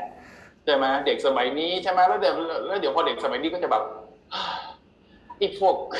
เฮ้ยการกิดเราแก่แล้วปะวะเราถึงพูดเกิคำนี้ออกมาสิบปีคำว่าเด็กสมัยนี้เนี่ยหรือจริงๆมันเป็นเรื่องปกติเออปะวะ เพราะว่าตอนที่เราเด็กกว่านี้นะ ตอนที่เรายังเป็นแบบอืมวัยร่าเริงสดใสกับ พร้อมจะไปเออวัยชาเลนจ์ร้อนน่ะพร้อมจะไป challenge กับทุกอย่างบนโลกเนี้ย เราก็ไม่เคยอืมอืมไม่เคยมีคำพูดนี้อยู่ในอยู่ใน mindset ของตัวเองเว้ยว่าแบบว่าเฮ้ยทำไมเด็กสมัยนี้เป็นอย่างนี้วะอะไรอย่างเงี้ยเราอาจจะเคยดีลกับคนที่อายุน้อยกว่านะคนที่เป็นรุ่นน้องเราเป็นแบบเป็นญาติเป็นเด็กที่ที่อายุน้อยกว่าเราอย่างเงี้ยแต่ว่าในหัวเราอะอืม สมัยนั้นอะเราก็ไม่ได้มีคำว่าเด็กสมัยนี้อยู่ในหัวนะเว้ยว่าว่าที่จะไปเบลมเขาว่าเฮ้ยทำไมเด็กสมัยนี้คิดอย่างนี้อะแต่ว่าพอเราโตจนถึงถึงจุดหนึ่งจนถึงวันเนี้ยเราทำงานเราเราเรียนเรานู่นเรานี่มาอย่างเงี้ยมันเป็นเหมือนมันเป็นอัตโนมัติเลยปะวะ ที่เราต้องไปเบลมเจเนอเรชันอะเออคือไม่รู้อะคือคือคือในที่สุดเราอาจจะไม่ได้เบมเจเนอเรชันเราอาจจะเบลมเราอาจจะเฮ้ยจริเบงมเหรอสังคมหรือว่า ever หรือว่า environment ในในในในในสังคมที่เขาทำให้เขาโตมาเป็นแบบนั้นเป็น A B เฮ้ย C D เราอาจจะใช้คำผิดนะ เราอาจจะไม่ใช่คำว่าเบลมแต่ว่าเหมือนเบลมมันคือการเอาผิดคือการฆ่าโทษใช่ไหมแต่ว่ามันเหมือนเป็นการ ใช้คำว่าอะไรอะอธิบายคนกลุ่มนั้นด้วยการที่กรุ๊ปเขาให้มันเป็น generation อะจริงจริงๆมันคือ blame นั่นแหละเออมันก็ไม่มันเชี่ยมันมันก็ไม่ผิดหรอก blame มัน blame ไม่มันรู้คือเป็นการกล่าวหาว่าเป็นอย่างนี้ แต่โอเคไม่เป็นไรอันนั้นอันนั้นสำหรับเราเราคิดว่าเรื่องการ blame ไม่เป็นไม่ blame เนี่ยไม่คือเรื่องหนึงแต่ว่าคุณต้องเข้าใจว่าในที่สุดเดี๋ยวเวลาคนสมัยใหม่เนี่ยคือเราคิดว่า fundamental เนี่ยเออโทษทีเมื่อกี้อาจจะแบบฟังแล้วอาจจะดูงงๆหน่อยถ้างั้นเราอาจจะลอง grouping ใหม่ดูแล้วกัน เรื่องของการ blame generation เนี่ยมันเป็นสิ่งที่มันเกิดขึ้นเนี่ยเป็นเรื่องปกติ แต่สำหรับเราเราคิดว่าสิบประเด็นเนี่ยทั้งหมดเนี่ยมันย้อนกลับมาที่ว่า มันจะมีความรู้สึกเสมอว่าคนรุ่นก่อนคนก่อนหน้าฉันเนี่ยหรือพายเรอร์เนี่ยคือคนที่มาก่อนฉันเนี่ย มันครองอะไรบางอย่างเอาไว้อยู่แล้ว อืมอ่าใช่ไหมทีนี้เช่นประเด็นคือว่าอำนาจอันนี้แหละสำหรับเออเออสำหรับเราเราคิดว่าอันนี้คือคือคือคือคือคีย์สำคัญที่มัน process ใช่ไหมเพราะฉะนั้นเวลาเราบอกว่าไอเด็กสมัยนี้เนี่ยคำถามคือสมมติเวลาเราบอกไอเด็กสมัยนี้เนี่ย มันแปลว่าเราเอาเด็กสมัยนี้ไป benchmark กับตัวเราหรือเปล่า หรือเอาไป benchmark กับคนรุ่นก่อนเฮ้ยคมมากคำถามจริง เออเออนึกออกใช่ไหมเพราะถ้าเกิดสมมติเราบอกว่าเราตัวเองสมมติไอเด็กสมมติสมมติอ่ายังไงดีอะสมมติเราบอกว่าวันนี้เราเราเอาตัวอย่างอันหนึ่งที่ตลกที่สุดอย่างเช่นคนชุมชนคนใช้ Mac อย่างเงี้ยอ่า อย่างเงี้ยคนใช้ Mac มันก็จะมีเด็กมันก็จะมีแบบพวกแบบชอบมันขี่เนี่ยนะ McDonald โอ้โหผมเนี่ย Macintosh ผมรุ่นนี้เนี่ยดี รุ่นนี้ดีรุ่นนี้ใช้ได้รุ่นนี้ work ไม่ work อะไรก็ตามไอ้พวกนี้ก็จะแบบเสร็จแล้วเราก็จะแบบเออเหรอผมก็ไม่เคยใช้มึงก็บอกโอ้พี่ไม่เคยใช้แม็กกะสี่ไม่เคยแบบ แบบไม่เคยใช้แม็กไอ้พวกไม่เคยใช้แม็กพวกไม่เคยใช้แบบ ชีวิตไม่เคยใช้ของ Apple แต่เราก็เงียบไม่อยากจะพูดว่าตูใช้มาตั้งแต่ Macintosh เว้ยตั้งแต่รุ่นแรกเลยอืมใช่ไหมคือคือคือครับมันมีเซนส์อย่างนี้ เพราะว่าเราเราเอาตัวคือคือสิ่งที่เกิดขึ้นคือเราเอาตัวเองเนี่ยไปวัดหรือไปหรือไป benchmark กับคนรุ่นก่อนๆด้วย เพราะฉะนั้นเราเราก็เลยเราเราก็เลยจะมี sense ประมาณประมาณเนี้ยอยู่ระดับหนึ่งอันนี้คือสำหรับเรานะเราคิดว่ามันมันมันมันก็ประมาณนี้อืมคือคือ หรือว่าเราตัวเองไปคาดคาดตัวเองเนี่ยกับกับคนพวกสมัยนั้นเนี่ยระดับหนึ่งเราถึงมีคำพูดพวกนี้ขึ้นมาเออแต่อันในขณะเดียวกันก็ต้องเข้าใจด้วยนะว่ามันบางอย่างมันก็เป็นความเป็นจริง อย่างเช่น เอ่ออะไรอะกลับมาที่เรื่อง boomer เนาะอืมประเด็นมันอาจจะดูเหมือนเหมือนเหมันออกทะเลไปนะแต่ก็พยายามดึงดึงกลับมาอะกลับกลับมาแล้วเราถามคำถามที่จะกลับมาอีกรอบคืออย่างเมื่อกี้พี่ใช่พี่พี่แพ็กใช่ไหมบอกว่าอ่าเมื่อกี้เราพูดถึงคนเจเนอเรชัน เรากับคนเจเนอเรชันที่เป็นเด็กกว่าเราก็คือที่เราเรียกเขาว่าเด็กยุคนี้เด็กสมัยนี้อะไรใช่ไหมแต่ว่าไอ้เด็กสมัยนี้หรือไอ้ผู้ใหญ่อ่าอืมทีนี้ก็คือคำถามที่ไม่ใช่คำถามแต่ว่าสิ่งที่พี่แพ็กพูดไปเมื่อกี้คือ เราอยากจะให้ช่วยขยายความเรื่องของคนยุคที่โตกว่าเราอะครับ ว่าแบบเมื่อกี้พี่แพ็กบอกว่าเขาอะถือครองหลาย ๆ อย่างก่อนเราใช่ไหมแล้วเราอะโตมา แล้วพอถึงจุดหนึ่งอะเราก็ เราก็จะโตขึ้นเรื่อยๆ เราจะกลายเป็นคนรุ่นเป็นผู้ใหญ่อะเออ แล้วใช้คำถามว่าอะไรดีวะเฮียคือคือแล้วมาก่อให้เกิดปัญหาอะไรเลยเออเออเออเออนั่นแหละนั่นแหละใช่ไหมโอเคคำถามที่นี้เนี่ย เราจะต่อขออนุญาตย้อนกลับไปเรื่องหนึ่งก็คือว่าที่ไม่ไม่ได้ย้อนกลับไปเทปก่อนหน้าหรืออะไรพวกนี้นะแต่ว่าเอาเราจริงๆเทปก่อนหน้าก็เคยพูดนิดนึงแต่ว่าอันนี้เราจะเอาพูดตรงนี้แล้วกันเนาะ เราย้อนอดีตกลับไปแล้วกัน สมมุติถ้าเกิดตอนนี้เราสมมุติถ้าเกิดตอนนี้นะ สมมุตินะ ถ้าสมมุติเรา คือเรากำลังจะโตไปเป็นเขาอะแล้วเขาถือครองทุกอย่างมาก่อนเราอะเออเอาเราอย่าจะงนี้เอาอย่างนี้เราจะดีลยัมังนไงมันมันดีต้องเข้าใจเออเออมันมันต้องเข้าใจความคิดอย่างนี้ก่อนสมมุติ เอ่อสมมุติว่าอย่างตอนนี้อาจจะสมมุตินะ สมมุติถ้าเกิดเราเป็นคนที่อยู่ในตลาดหลักทรัพย์เราคือเราทำงานด้านด้านด้านตลาดหลักทรัพย์เนาะด้านตลาดทุน เพราะฉะนั้นเราก็จะบอกนี้เราจะซิมูเลตได้ดีอ่า สมมุติว่าเราตอนนั้นเนี่ยเราลงทุนที่ตอนที่ตลาดหลักทรัพย์แห่งประเทศไทยเปิดครั้งแรกเนี่ยเอ่อสมมุติเราลงทุนเนี่ยซื้อหุ้นจำนวนหนึ่งหมื่นบาท ในบริษัทที่เขากำหนดเอาไว้สมมติหนึ่งหมื่นบาทจำนวนเงินนะจำนวนเงินเขาเข้าๆจริงๆมันอาจจะมากกว่านั้นหรือน้อยกว่านั้นแล้วแต่อืมสมมติหนึ่งหมื่นบาทกำหนดไว้เลยปุ๊บหนึ่งหมื่นบาท แล้วเราซื้อหุ้นหนึ่งหมื่นบาทอันนั้นเนี่ยทิ้งเอาไว้ สมมติหุ้นห้าบริษัทซื้อทิ้งไว้เลยหนึ่งหมื่นบาทตอนนั้น แล้วทุก ๆ การปันผลทุก ๆ การรีเทิร์นทุก ๆ ปี เราใส่เงินเข้าไปเรื่อยๆเดือนละเอ่อปีละหนึ่งหมื่นบาทหนึ่งหมื่นบาทหนึ่งหมื่นบาท อันนี้ยังไม่รวมปันผลนะ ปันผลก็ใส่กลับเข้าไปใส่กลับเข้าไปใส่กลับเข้าไป ย้อนมาถึงปี 2021 เนี่ยหรือปี 2564 เนี่ย เราจะมีเงินเยอะมากรวยแบบรวยแบบโมโหคือคือคือคือแบบเยอะเยอะเยอะเยอะแบบเยอะล้นเลยครับ เพราะว่าตอนนั้นตลาดหลักทรัพย์เนี่ยตลาดเริ่มต้นนี่เราเริ่มต้นที่100ดัชนีที่100ถ้าจำไม่ผิดอืมนะดัชนีที่100ตอนเนี้ยดัชนีเนี่ยเวลาขนาดหุ้นเมื่อวานเนี่ยลงชิปเป๋งเลยหุ้นเมื่อวานเองบวกขึ้นมานิดนึงเนี่ยยังพันสี่ร้อยจุดเชี่ยอืมคุณคิดว่าคนที่คุณคิดว่าคนที่มีมีทรัพย์สินอะเอ่อเยอะแยะมากมายของคนยุคสมัยพวกบูมเมอร์ทั้งหลายพวกนี้เนี่ย เวลาเขาเสร็จแล้วเสร็จแล้วคนพวกนี้เนี่ยนะคือคือใจที่อะไรคนพวกนี้เขาก็จะต้องมาบ้างพูดกับกับกับพวกเราใช่ไหมคุณต้องเป็นนักลงทุน VI คุณต้องเก็บสะสมหุ้นคุณต้องลงทุนหุ้นในกิจการดีๆ คุณต้องไปนั่งทำผู้นำที่ สมมติเจอหุ้นตัวดีๆหนึ่งตัว คุณบอกว่าเออต้องไปลงทุนในกิจการที่ค่า PE เท่านี้ค่า ROE เท่านี้คือโอเคมันก็เป็นอะไรวะเป็นเป็นเรื่องมาเลยตรงเออคือมันเป็นเอาไปว่ามันป็นเข้าใจเข้าใจของหุ้นพวกนี้ใช่ไหมคุณพูดมา สวยคำพูดสวยหรูเซฟสวยหรูเต็มไปหมดเลย แต่มันจะมีคำพูดอยู่สองคำที่เขาไม่ค่อยชอบพูดกันคำพูดแรกก็คืออ๋อผมซื้อเมื่อสิบห้าปีที่แล้ว อืมแต่คำพูดที่สองก็คืออ๋อเดี๋ยวนี้เหรอตัวนี้เหรอมีตังค์ก็ซื้อไม่ได้หรอกหาไม่มี อืมเสมอมันก็จะเป็นอย่างนี้ยครับเพราะฉะนั้นคือพอสมมติอย่างเช่นคุณบอกคุณอยากมีรวย คุณอยากรวยอยากมีหุ้นดีๆอยากหุ้นอย่างนี้สมมตินะ ถ้าผมเป็นนักลงทุนนะ ปรากฏเปิดดูสมมติเอ่อหุ้นบริษัท A ราคา 270 บาท มีการซื้อขายกันวันละประมาณ 500 หุ้นอืมคุณบอกโอเค ตลาดหลักทรัพย์ไทยซื้อขั้นต่ำเนี่ยต้องมี 100 หุ้นใช่ไหม100หุ้น ผลตอบแทนที่ดีคุณคิดคิดคิดคำนวณเข้าไปสองนั่นคือคุณต้องจ่ายเงินถึง27,100บาทนะต่อการซื้อหนึ่งครั้งอืมไอเด็กสมัยนี้หันมาดูกูอยากเริ่มต้นห้าพันทำไงอะ จบเลยนะ นี่คือนี่คือตัวอย่างอันหนึงที่ชัดเจนแล้วบอกว่าเออสมมติเริ่มต้นห้าพันอะซื้อเศษหุ้นทุกคนบอกซื้อเศษหุ้นก็ได้บอกเออแล้วเศษหุ้นก่อนมันจะสะสมเป็นเป็นบอร์ดล็อตเนี่ยก็คือให้มันครบหนึ่งร้อยหุ้นเพื่อซื้อขายเนี่ยกี่ชาติ คือพี่แพรกำลังจะบอกว่าเขาเขาที่เป็นผู้ใหญ่เนี่ยอืมคือเขาใช้คำว่าอะไรดีอะ เฮ้ยเขาเขาคือเขาครอบครองทรัพยาเขากรเออเขาศรษฐกิจต็ไว้เขาเขามีจำนวนกทรัพยากรเขามีพวกนี้มาก่อนเราแล้วแล้วก็ถูกเขาก็จะ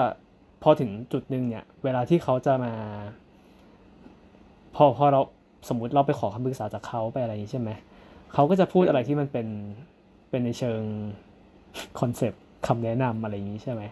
ซึ่งอืมมันก็คือเป็นการให้ความหวังแหละ แต่ว่าเขาก็คงไม่คิดจะเจียดทรัพยากรนั้นมาให้เราอยู่ดีถูกมันก็คือของอย่างเงี้ยแหละหรือว่าอย่างเวลาคุณสมมติคุณพูดอย่างเงี้ยว่าคำพูดแบบที่มันชอบคำพูดที่เราชอบมากคำพูดหนึ่งเลยบอกมันมีคำพูดหนึ่งที่ผู้ใหญ่ผู้ใหญ่แถวใกล้ๆเราเนี่ยแหละนะพูดพูดไปถ้าเกิดผู้ใหญ่ท่านนั้นฟังอยู่ก็คงจะก็คงจะรู้ว่าหมายถึงท่านนะนะฮะถ้าฟังคอมเมนต์มาด้วยนะครับเช่นอ่าเอ่อถ้าฟังก็ฟังผมก็ก็ก็คงรู้ก็คงคอมเมนต์มาด้วยนะครับเอ่อมาเอ่อ คอมเมนต์มาด้วยหรือไม่ก็อาจจะแบบตักตีหัวถูกอ่าเอออย่างเช่นสมัยก่อนเขาจะชอบพูดกับผมบอกว่าเนี่ยสมัยก่อนเนี่ยที่สุขุมวิทคือบ้านเมืองมันอยู่มากอยู่สุขุมวิทใช่เข้าไหมใจละเนี่ยสมัยก่อนที่สุขุมวิทที่สมัยก่อนนี่ที่สุขุมวิทเนี่ยนะ มันมีแต่ทุ่งแล้วสมัยก่อนเนี่ยราคาที่ดินแถวนี้นี่นะโอ้ยสองพันกว่าบาทก็ได้ที่เป็นไร่ฟังเขาพูดดีไว้ดีนะ ฟังเขาพูดไว้ดีนะเสร็จแล้วบอกผมไม่เข้าใจเลยเดี๋ยวนี้เด็กสมัยนี้ทำงานนะโอ้โหทำงานก็เหนื่อยแทบตรงแทบตายนะยังเช่าบ้านได้อยู่แถวแถวๆเทียนอยู่อยู่แถวๆที่นนทบุรีเลยอืมใจเอ๊ะเขาเขาเขาเขาน่าจะถูกฟรีซอยู่ท่ามกลางการเวลาบางอย่างนี่หรอกใช่ไหมแล้วแล้วคุณก็ไม่เข้าใจหรืออย่างเงี้ย หรืออย่างเช่น ปัญหาที่กำลังเจอเองนี่ปัญหาที่จะเจอกันตอนเนี้ยน่าหลายคนน่าจะเจอคือ เดี๋ยวนี้เงินเดือนสามหมื่นบาทไม่พอกินนะ เงินเดือนสามหมื่นบาทแทบไม่พอกิน เพราะว่าคุณต้องเจอแบบสถานการณ์อย่างเช่น อ่าคุณสามหมื่นบาทคุณโดนหักอะไรอะกองทุนอะไรอะกองทุนสำรองเลี้ยงชีพอ่าไอ้อะไรนะ PVD ใช่ไหม Provident Fund เนี่ยอืมคุณก็โดนหักเข้าไปแล้วห้าเปอร์เซ็นต์ของเงินเดือน แต่สักพักหนึ่งคุณก็โดนหักอะไรนะ กองทุนไอ้ประกันสังคมใช่ไหมคุณก็โดนหักอีกใช่ไหมเจ็ดร้อยห้าสิบาทต่อเดือนคุณก็สามหมื่นคุณก็โดนหักไปก็เหลือประมาณสองเจ็ดสองแปดโดยประมาณนะโดยเฉลี่ยเสร็จอันนี้ไม่นับแต่ละคน เสร็จปุ๊บคุณต้องเสียภาษีอีกเสียนู่นเสียนี่เสียนั่นคุณจะเหลือคุณเหลือตกถึงท้องคุณจริง ๆ เนี่ย เดือนละประมาณสองหมื่นหกสองหมื่นเจ็ดนะอะแต่แล้วคุณก็ต้องจ่ายค่านู่นค่านี่เออถ้าเกิดสมมติบ้านใครรวยหน่อย อันนี้อันนี้พูดแบบ realistic เลยนะอืมถ้าบ้านใครรวยหน่อยอยู่บ้านอยู่ก็ไม่ต้องจ่ายที่ค่าเช่าบ้านใช่ไหมอยู่ก็มีสตังค์เหลือเอาไปอดออมหรือเอาไปกินกินเพิ่มใช่ไหมแต่ถ้าเกิดสมมติคุณเป็นคนแบบเอ่อพูดตรงๆคือเกิดมาไม่มีอะไร หรือว่าเกิดมาคุณได้เงินเดือนสาม สิ่งที่คุณต้องทำต่อคืออะไร ส่งเงินให้พ่อแม่ หรือเอาไปหรือเอาไปส่งน้อง พอคุณส่งน้องคุณส่งส่งคุณต้องส่งน้อง คุณต้องเอาไปเลี้ยงให้พ่อแม่ คุณก็เริ่ม คุณก็เริ่มมีปัญหากับชีวิตแล้วนะเอ้ยคุณจะเอาเงินอะไรตรงตรงไหนกินกลายเป็นบางคนไปไปมาๆตอนนี้เงินเดือนสามหมื่นบาทเนี่ยยังต้องกินมาม่ามาทั้งชีวิตเลย เพราะว่าเงินฉันถูกใช้ไปอยู่ในการที่ต้อง support กับกับกับชีวิตอะทั้งหมดเพื่อให้คือถ้าสมมุติเราชีวิตอะอยู่รอดได้ยกตัวอย่างเล่นๆใช่ไหมเงินเงินเดือนสามหมื่นกว่าสามหมื่นถ้าเป็นยุค ยุคเมื่อก่อน ยุคที่ผู้ใหญ่เขาเติบโตมาเงี้ยการได้เงินสะอ่าเดือนสามหมื่นอาจจะดูเป็นเรื่องค่อนข้างแบบค่อนข้างใหญ่นะ ดูเป็นเงินที่เป็นก้อนที่ค่อนข้างเยอะอะไรอย่างเงี้ย แต่ว่าพอเป็นเงินสามหมื่นในยุคนี้เนาะด้วยค่าเงินที่มันเปลี่ยนไปด้วยอะไรอะวิถีชีวิตด้วยด้วยเงื่อนไขต่าง ๆ ที่มันเป็นเงื่อนไขของโลกปัจจุบันนะเนาะมันก็ มันก็ไปอ้างอิงกับยุคยุคนั้นไม่ได้อะ เออ ถูกมันไม่ได้มันอ้างอย่างนี้ไม่ได้ เพราะฉะนั้นเดี๋ยวคนผู้ใหญ่ยุ่งนี้ถึงเวลาบางคนถึงพูดตลอดเวลาว่านี่ทำไมเด็กอยู่นี้สามหมื่นบาททำเงินเดือนแล้วไม่พอใช้เออแต่มันทำไมให้พ่อให้แม่ไม่ใช่ได้มันคือนั่งนึกอยู่ในใจมันมันมันคนละบริบทกันอะใช่ไหมมันแล้วมันก็อีอย่งช่วยไม่ได้เพราะว่ามันคือส่วนมากอะผู้ใหญ่เขาก็จะไม่อยากใช้คำนี้เลยแต่ว่าเขาก็จะฟรีซโลกของเขาอะไว้ว่าสามหมื่นยุคชั้นนะ มันคืออย่างนี้อะไรอย่างนี้ใช่ไหมที่ดินยุคชั้นที่ดินสุขุมวิทยุคชั้นคือแบบนี้อะไรเงี้ย ซึ่ง บางทีพอเขาเอาเอาสิ่งพวกเนี้ยมาพูดกับบริบทในปัจจุบันอะมันก็มันก็ใช้อธิบายไม่ได้อะเนาะเออไม่รู้ว่าเออคือมันไม่ใช่แค่นี้อะเช่นยกตัวอย่างเนี่ยยกตัวอย่างไทยอาจจะไม่เห็นภาพเอาลองฮ่องกงฮ่องกงเนี่ยสมัยก่อนเนี่ยคือที่ดินก็ว่าแพงแล้วนะสมัยก่อนฮ่องกงถือว่าแพงนะที่ดิน เดี๋ยวนี้เนี่ยการเป็นอยู่ของฮ่องกงเนี่ยถ้าเกิดสมมติคุณเริ่มต้นเพิ่งเริ่มต้นทำงานใหม่ๆเนี่ยหรือทำอะไรพวกนี้เนี่ย เงินเดือนเกือบครึ่งหนึ่งเนี่ย ประมาณอย่างน้อยๆสามสิบสี่สิบเปอร์เซ็นต์เนี่ยต้องไปกองอยู่ที่ค่าเช่าห้องนะอืมอ่าคุณอาจจะฟังเออแล้วไงแล้วก็แล้วแล้วแล้วแล้วคนฮ่องกงเช่าห้องแต่บางคนบอกขอโทษถ้าบางคนในเช่าได้เนี่ย บางคนเนี่ยเอ่อห้องเท่าไหร่อะห้องเหมือนหอพักอะอืมห้องเหมือนหอพักเล็กๆอะแล้วบางทีอาจจะต้องซอยย่อยออกเป็นออกเป็นชั้นบนชั้นล่างอีกต่างหากมันถึงเกิดเหตุการณ์อย่างเช่นว่าเราเราเข้าใจเวลาคนฮ่องกงเนี่ยมันถึงเป็นสลัม คือแบบถ้าจะเป็นสลัมเนี่ยคือหนึ่งห้องนอนกันอยู่สามคนอะต้องแชร์พื้นที่กันสุดคิดสุดๆเลยอะนี่คือตัวอย่างที่เห็นชัดๆในฮ่องกงครับทีนี้ประเด็นคือพอพอมันเกิดปัญหาลักษณะแบบนี้เกิดขึ้นพอมันเกิดปัญหาลักษณะ เช่นทำนองนี้เกิดขึ้น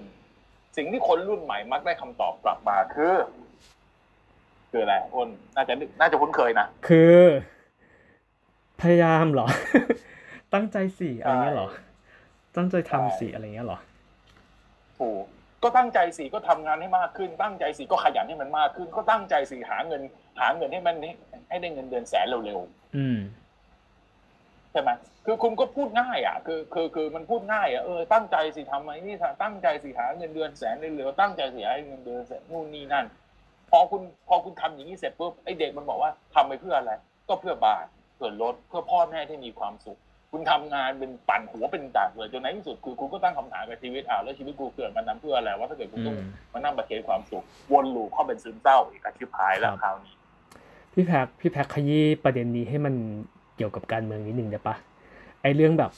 เซนส์ในการรับรู้ของผู้ใหญ่ กับ sense ในการรับรู้ของคน generation เราอะไรเงี้ย คือด้วยอ่าสมมติเราพูดเรื่องที่ดินสุขุมวิทเหมือนกันที่ดินอะไรอะอ่าเงินเดือนสามหมื่นเหมือนกันแต่ว่า ผู้ใหญ่เขาจะมีการรับรู้อีกแบบหนึ่งมีมุมมองกับ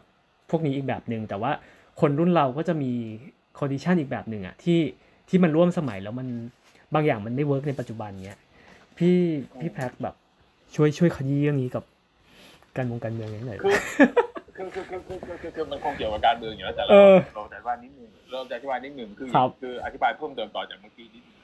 สมมติอย่างเงี้ยตอนเนี้ยผู้ใหญ่คนเนี้ยสมัยก่อนเนี่ยผมเนี่ยประสบความสำเร็จ successful มีบ้านไอเด็กสมัยนี้อะคำพูดดีมาแล้วไอเด็กสมัยนี้มันไม่ขยันนี่เพราะฉะนั้นมันก็ไม่มีรายได้มันไม่มีเงินมันไม่มีเงินจะซื้อบ้านผมคำถาม ถ้าสมมติเด็กเด็กสมัยนี้เขาขยันจริงเขาทำทุกอย่างเหมือนคุณจริง แต่เขาจะยังไงก็ตามก็ไม่มีหามีเงินเท่ากับคุณที่แม่งไปซื้อเนี่ยในที่สุดเขาก็เลยว่าเอาไปซื้อบ้านอยู่ต่างจังหวัดอยู่นนทบุรีอาจจะอะไม่อยากบอกว่าต่างจังหวัดก็ต้องบอกว่าเป็นปริมณฑลแล้วนะอืมเอาไปอยู่รังสิต รังสิตคลองหนึ่งคลองสองคลองสามแล้วเสร็จแล้วก็ต้องตื่นแต่เช้าตีสี่ตีห้าเพื่อเข้ามาทำงานในกรุงเทพรถไฟฟ้าความเร็วสูงอยู่ก็ไม่พอวาให้เขาอันที่พี่ก็พูดกันอย่างนี้เลยแล้วกันรถไฟฟ้าความเร็วสูงอยู่ก็ไม่พอวาให้เขาอยู่ก็ไม่มีแต่รถไฟฟ้าอะไรก็ไม่รู้เนี่ยยาวยืดยืดยาวสายเสร็จแล้วแบบเปิดเปิดปิดปิดบ้างแล้ว แต่เวลาตามสมควร กลายเป็นว่าเฮ้ย คนยุคคนยุคใหม่มันก็ทำงานยิ่งยิ่งขยันยิ่งยิ่งเหนื่อย ยิ่งหนัก ยิ่งพักผ่อนยิ่งแย่ นี่คือสิ่งที่เกิดขึ้น แล้วคนรุ่นใหม่อืมจำนวนมากโกรธหรือไม่พอใจสิ่งเหล่านี้อืมอันนี้เราคิดว่ามันนี่นี่เป็น message ที่สำคัญมากๆของของคนหลายๆคน คือคนรุ่นคือคือคนรุ่นใหม่จำอันนี้ต้องบอกเลยถ้าเกิดมีคนสูงอายุฟังด้วยนะคนรุ่นใหม่จำนวนมาก เขาไม่ได้โกรธแค้นอะไรกับการที่คุณอยากจะไปมีชีวิตมีความสุขหรือวิธีอะไรอย่างนี้ แต่ว่าสิ่งสำคัญของคนรุ่นใหม่ที่เขาอยากจะให้ยอมรับและอันนี้เข้าใจว่าเป็นเสียงที่มันค่อนข้างสากลคือ เฮ้ยพวกยูเนี่ยมาครองทรัพยากรของพวกของของของไอที่ไอบอกว่าจะส่งต่อให้พวกไอเนี่ย นั่นเยอะมากครับพอเป็นคลองคลองทรัพยากรอย่างเงี้ยก็เละสิอย่างเงี้ยในเวลาอย่างที่ทีนี้กลับไปเรื่องของตลาดหลักทรัพย์ในการลงทุนอืมคนพวกเนี้ยก็จะพูดตลอดเวลาว่าเออคุณต้องขยันมากกว่านี้เพื่อจะเก็บทำไมมาตลาดหลักทรัพย์บ่อยจังให้ได้ เอออ่าใช่อะอ่าเพราะมันเพราะเพราะมันเห็นชัดเจนสุดไงจริงๆคือจริงๆคือจริงๆถ้าเกิดว่ากันตามกราฟคณิตศาสตร์เนี่ย ถ้าสมมติเอาเงินอย่างเนี้ยเข้าเข้าทุกหนึ่งหมื่นบาทอย่างเงี้ยสมมตินับตั้งแต่ปีหนึ่งพันเก้าร้อยสมมติหกสิบเจ็ดสิบที่ตลาดหลักทรัพย์มันเพิ่งเปิดจำปีแน่นอนไม่ได้นะจำไม่ได้แต่ว่า สมมติเอาเข้าตั้งแต่เข้าเลยแล้วกันแล้วมาเรื่อยๆมาเรื่อยๆมาแล้วมาเรื่อยๆจนถึงปัจจุบันเนี้ยเงินเนี่ยจะขยายตัวเป็นไม่รู้กี่เท่า เพราะฉะนั้น วิธีคิดของคนวิธีคิดของคนรุ่นใหม่วิธีคิดของ เอ่อคนยุคโบราณมันไม่มีทางเหมือนกันอยู่แล้ว วิธีคิดมันคนละแบบ ทีนี้กลับมาทีนี้พอเป็นอย่างนี้ปุ๊บสิ่งที่เกิดขึ้นคืออะไร คนจำนวนมากคนยุคก่อนเนี่ยคลองทรัพยากรเอาไว้เยอะมาก แล้วก็ทำให้คนรุ่นใหม่เนี่ย โอกาสที่มันจะก้าวขึ้นมาได้ได้ได้ดีจริง ๆ มันมันมีปัญหา ซึ่งถามว่าเป็นเรื่องปกติไหมคำตอบคือเป็นเรื่องปกติต้นอาจจะบอกเฮ้ยทำไมมันเป็นเรื่องปกติวะคำตอบคือยิ่งแก่คนเรายิ่งแก่เนี่ย มีความคอนเซอร์เวทีฟอืมคือยิ่งแก่ยิ่ง ยิ่ง ยิ่งไม่อยากเปลี่ยนนะอืมพ อยิ่งแก่ยิ่งไม่อยากเปลี่ยน ก็ยิ่งทำให้เรารู้สึกว่ามันมันมันเหมือนติดคอมฟอร์ทโซนอะขนาดเรายังไม่ได้แก่มากเรายังไม่ค่อยอยากเปลี่ยนเลยเออเราก็เริ่มรู้สึกแบบเอว่าอเออใช่ไหมเออคือคือขนาดอ้นยังพูดเองบอกคำนี้นี่นี่ขนาดไม่ได้แก่มากนะคือเออคือคือก็ยังรู้สึกว่าก็ก็ก็ยังไม่อยากเปลี่ยนนึกออกใช่ไหมเพราะฉะนั้นเนี่ยพอเราพอพอเรามาพูดในมุมนี้ตัวสิ่งที่เกิดขึ้นก็คือคนรุ่นเก่าเขาจะรู้สึกว่าเขาไม่อยากเปลี่ยนอะไรอะนึกออกใช่ไหมยิ่งยิ่งว่า เขายิ่งใกล้ตายแล้วเนี่ยยิ่งเปลี่ยนทำไมนึกออกใช่ไหมคือ คือภาษาโบราณถึงพูดว่ายิ่งแก่ยิ่ง nasty อืมก็คือก็คือเปลี่ยนอะจะเปลี่ยนทำไมอะนึกออกไหมเปลี่ยนเพื่อเปลี่ยนแล้วก็ไม่ได้เห็นประโยชน์อะไรขึ้นมา ตัวเองก็ไม่ได้อยู่จริงใจวิธีคิดที่ง่ายที่สุดเนี่ยซึ่งคนบอก เอ้ยแพ็คคุณพูดเพื่อไปหรือเปล่าคุณเพื่อเอาอย่างนี้ คุณผมคิดว่าคนส่วนหนึ่งเรียนมหาวิทยาลัยเนาะอ่าไม่ต้องมหาวิทยาลัย เรียนโรงเรียนมาอยู่แล้วแหละมันเป็นภาคการศึกษาภาคบังคับ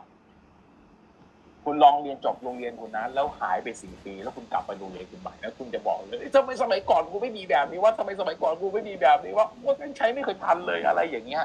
นึกออกใช่ไหมอืมวิธีคิดแบบนี้คืออ้าวแล้วอย่างนั้นแล้ววิธีคิดมันก็เลยมารีเฟล็กกับคนกับคนที่สมัยนี้ว่าแล้วจะเปลี่ยนทำไมวะ จะทำทำไม จะไปทำใหม่ทำทำทำใหม่ไปทำไม ก็ให้หมดสมัยฉันก่อนอืมนึกออกใช่ไหม เพราะฉะนั้นคือคุณก็คุณก็ครองทรัพยากรคนพวกนี้คุณก็ครองทรัพยากรจำนวนมากๆใช่ไหมนึกออกใช่ไหมคือคุณบอกเฮ้ยไม่เป็นไรเดี๋ยวเราจะรวยไปด้วยกัน อันนี้เราพูดชอบพูดนี้นะเฮ้ยไม่เป็นไรคนสมัยนี้ก็รวยได้เออก็ผมก็ไม่ปฏิเสธนะสำหรับเราเออก็ไม่ปฏิเสธนะเดี๋ยวเราจะรวยไปด้วยกันคำพูดนี้ชอบมี แต่เราก็จะชอบตั้งคำถามย้อนกลับไปจริงอย่างปีที่แล้วตอนมีนาคมที่ตลาดหลักทรัพย์ร่วงไปเนี่ยจะพันสี่ร้อยจุดตอนเนี้ยประมาณช่วงประมาณนี้นะ เหลือประมาณเก้าร้อยเจ็ดจำตัวเลขได้ไหมมันเหลือมันขนเหลือแค่นี้จริงๆตอนนั้นเก้าร้อยเจ็ดสิบจุด วันวันที่ยี่สิบหกมีนาคมปีที่แล้วสองพันห้าร้อยหกสิบสามจำแม่นจำได้แม่นเออจำได้แม่นเพราะว่าวันนั้นเป็นวันที่เขาซื้อหุ้นเหมือนกัน เชื่อไม่เชื่อ มันเหลือ 970 จุดวันนั้นเนี่ยมันมีคนรวยคือมันมีคนซื้อหุ้นตอนนั้นเนี่ยอย่างอย่างเราก็ซื้อหุ้นตอนในวันนั้นเนี่ยแล้วมันก็ขึ้นขึ้นจนตอนนี้กลับไปเป็นพันสี่ร้อยจุด มันมีคนรวยจริง ๆ ยอมรับอืมเออ เราไม่ปฏิเสธ แต่คนพวกเนี้ยรวยแล้วเนี่ยแล้วไงต่อ คือมันไม่ใช่คนที่แบบ ซื้อหุ้นไว้ร้อยล้านหุ้นเมื่อสักสิบห้าปียี่สิบปีที่แล้วด้วยเงินเอ่อยังไงดีวะตอบอย่างนี้ คือมันไม่ใช่คนที่มันแบบมีโอกาสที่ซื้อหุ้นเมื่อสักสิบยี่สิบปีที่แล้วอะไรอย่างเงี้ยด้วยด้วยด้วยมูลค่าที่เท่ากันเนี่ย แต่มันด้วยด้วยกลไกทางการเงินบางอย่างทำให้ตอนนี้เนี่ย มันกลายเป็นหุ้นมูลค่าแบบประมาณแบบหกเจ็ดล้านโดยประมาณ เออ ต้องตอบอย่างนี้ เพราะฉะนั้นเนี่ยก็กลายเป็นว่าไอ้มูลค่าสูงเกินเหล่านี้เวลาคุณซื้อหุ้นซื้อซื้อหุ้นสิ่งพวกเนี้ยคนพวกนี้มันก็ครองทรัพยากรอย่างเงี้ยไปเรื่อยๆ แล้วว่าคุณบอกเราจะรวยไปด้วยกัน ใช่รวยเรารวยไปด้วยกัน แต่เรา กูรวยเนี่ยขอโทษนะพูดภาษาแบบดีขึ้นมาเพราะว่ากูรวยก็ไม่มีทางรวยเท่ามึงคือไม่มีทางรวยที่จะรวยสู้ หรือรวยแข่งหรือรวยแซงกับคนพวกนี้ได้เลยไม่มีทางเลยอืมที่พูดอย่างนี้ก็อย่างเช่น อ่า ถ้าสมมติอ้นอันนี้ตัวอย่างคลาสสิกมาก สมมุติถ้าอ้นวันเนี้ยซื้อหุ้น KCE KCE เป็นผู้ผลิตอ่าเขาเรียกว่าอะไรเป็นผู้ผลิต ไอ้แผงแผงเขียวๆเวลาเราเปิดชิปอะเออเวลาสมมติเราเห็นชิปใช่ไหมเวลาข้างในเราจะมีปกติเราเราเห็นเวลาชิปคอมพิวเตอร์มันจะมีแผงเขียวๆอ่าอยู่อันเข้านี้ใจใช่เข้าป่ะใจครับอ่าก็อ่าอันนั้นเขาเรียกว่า PCB board เนาะคือมันเป็นบอร์ดที่มันต้องติดชิปลงไปอืมเขาผลิตในสิ่งเนี้ย ถ้าคุณซื้อเมื่อประมาณยี่ประมาณสักเอ่อพวกเราตอนนี้อายุสามสองอายุสามเอ็ดสามสองอายุสามเอ็ดแล้วกันสมมติตีตีเท่าอายุอ้วนแล้วกันนะหรืออะสามสิบต้นๆก็ได้ถ้าเราซื้อหุ้นตัวเนี้ยไม่ใช่เมื่อตอนอายุเมื่อเออเมื่อตอนเมื่อตอนเมื่อตอนอายุสิบห้า ประมาณเมื่อประมาณประมาณสิบหกสิบเจ็ดปีที่แล้วก็คือประมาณประมาณแบบ ซื้อตอนอายุสิบห้าก็น่าจะประมาณสักปฐมปฐมห้าปฐมหกซัมติงอะไรอย่างเงี้ย ถ้าเราซื้อถ้าเราซื้อหุ้นตอนนั้นนะสมมติหรือพ่อแม่ซื้อให้ก็ตามแต่อืมอีเวนต์ซื้อนั่นแต่ ตอนนี้เนี่ยหุ้นเนี่ย ราคาหุ้นละประมาณสิบบาทกว่า บนบนราคาบนราคาที่จดทะเบียนแจ้งกับกระทรวงพาณิชย์เนี่ยอยู่ที่เอ่ออยู่ที่หุ้นละสิบาทเหมือนกันนึกออกใช่ไหมสมมติจุดคือคือหุ้นที่แจ้งไปกับหุ้นที่ซื้อขายเนี่ยราคามันไม่เหมือนกันใช่ไหมอั นนี้ก็ต้องบอกก่อน ก็คือสมมติตอนนั้นเนี่ยไปซื้อหุ้นไว้ที่สิบสามบาท สมมติเอ่ออ้นซื้อไว้ประมาณหนึ่งหมื่นหุ้นไม่เรื่องหุ้นละเอียดแต่ว่าไม่ไม่ไม่โอเคอันอันนี้ต้องละเอียด อันนี้อ่าต้องละเอียดนะอันนี้เนี่ยสมมติเนี่ยตอนนี้สมมติซื้อหนึ่งหมื่นหุ้นที่ราคาหุ้นละสิบบาทเอ้สิบสามบาท สมมตินั้นหนึ่งหุ้นสิบสามบาทใช่ไหมสมมติหนึ่งหมื่นหุ้นก็คำนวณตัวเลขก็คำนวณโดยกลมๆหนึ่ง หนึ่งหมื่นคูณสิบสามก็มาสมมติแสนสามสมมติอะสมมติแม่พ่อแม่คนบอกว่าอะฉันมีสตังค์อยู่เท่านี้ฉันอยากจะให้ลูกเป็นอนาคตของขวัญเนี่ยจะซื้อหุ้นตัวนี้ให้ลูกหนึ่งแสนสามหมื่นบาท หุ้น KCE ตัวนี้เลยนะสิบสามปีที่แล้ว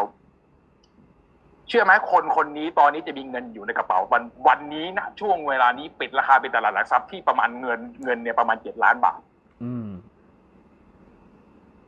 ครับ จากหนึ่งจากหนึ่งแสนบาทตรงนั้นเนี่ยหนึ่งแสนสามหมื่นบาทตอนเนี้ยนี่คือ คนที่จะปิดตอนเนี้ยคือเจ็ดล้านบาท เพราะว่าไอ้หุ้นตัวเนี้ย มันเคยแตกพาคือมันเคยแตกลูกหุ้นจากจากจากหุ้นจากหนึ่งหุ้นใช่ไหมจากจากราคาหุ้นที่จดแจ้งกับกระทรวงพาณิชย์เนี่ยแตกจากหนึ่งหุ้นเนี่ย กลายเป็นเหลือหุ้นละบาทคือมาอารจากมสิบณ์บาทใช่ไหมที่จดแจ้งไว้เนี่ยเหลือสิบาทใช่ไหมเพราะฉะนั้นหุ้นต้องเพิ่มเป็นสิบเท่า คืออารมณ์เหมือนว่าแบบเวลามันทำให้คนรุ่นเรากับคนรุ่นก่อนอย่างเงี้ยมันถูก แตกต่างกันใช่ไหมแต่ว่าในขณะเดียวกันอะมันก็เป็นต้นทุนที่ทำให้คนรุ่นผู้ใหญ่อะไรอย่างเงี้ยเขามี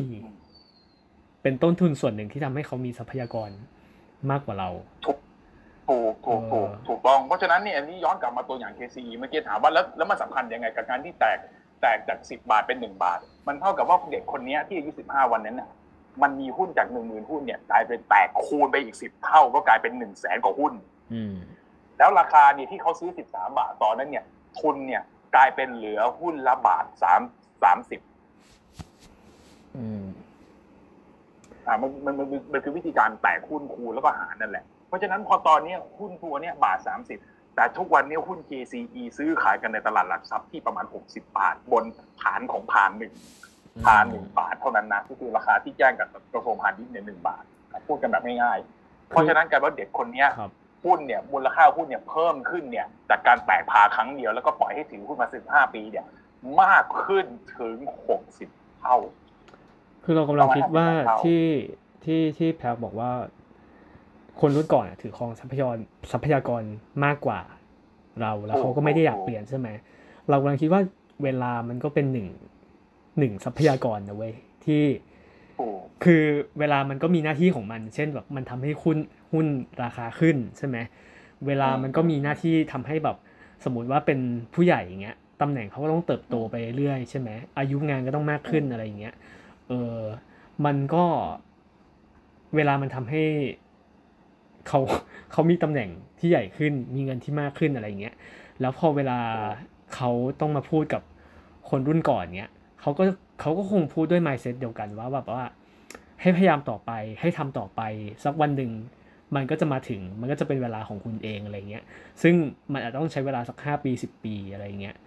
ซึ่งสิ่งที่ผู้ใหญ่เขากำลังพูดอะเขากำลังพูดถึงเวลาปะวะสิบปีห้าปีอะไรเงี้ยซึ่ง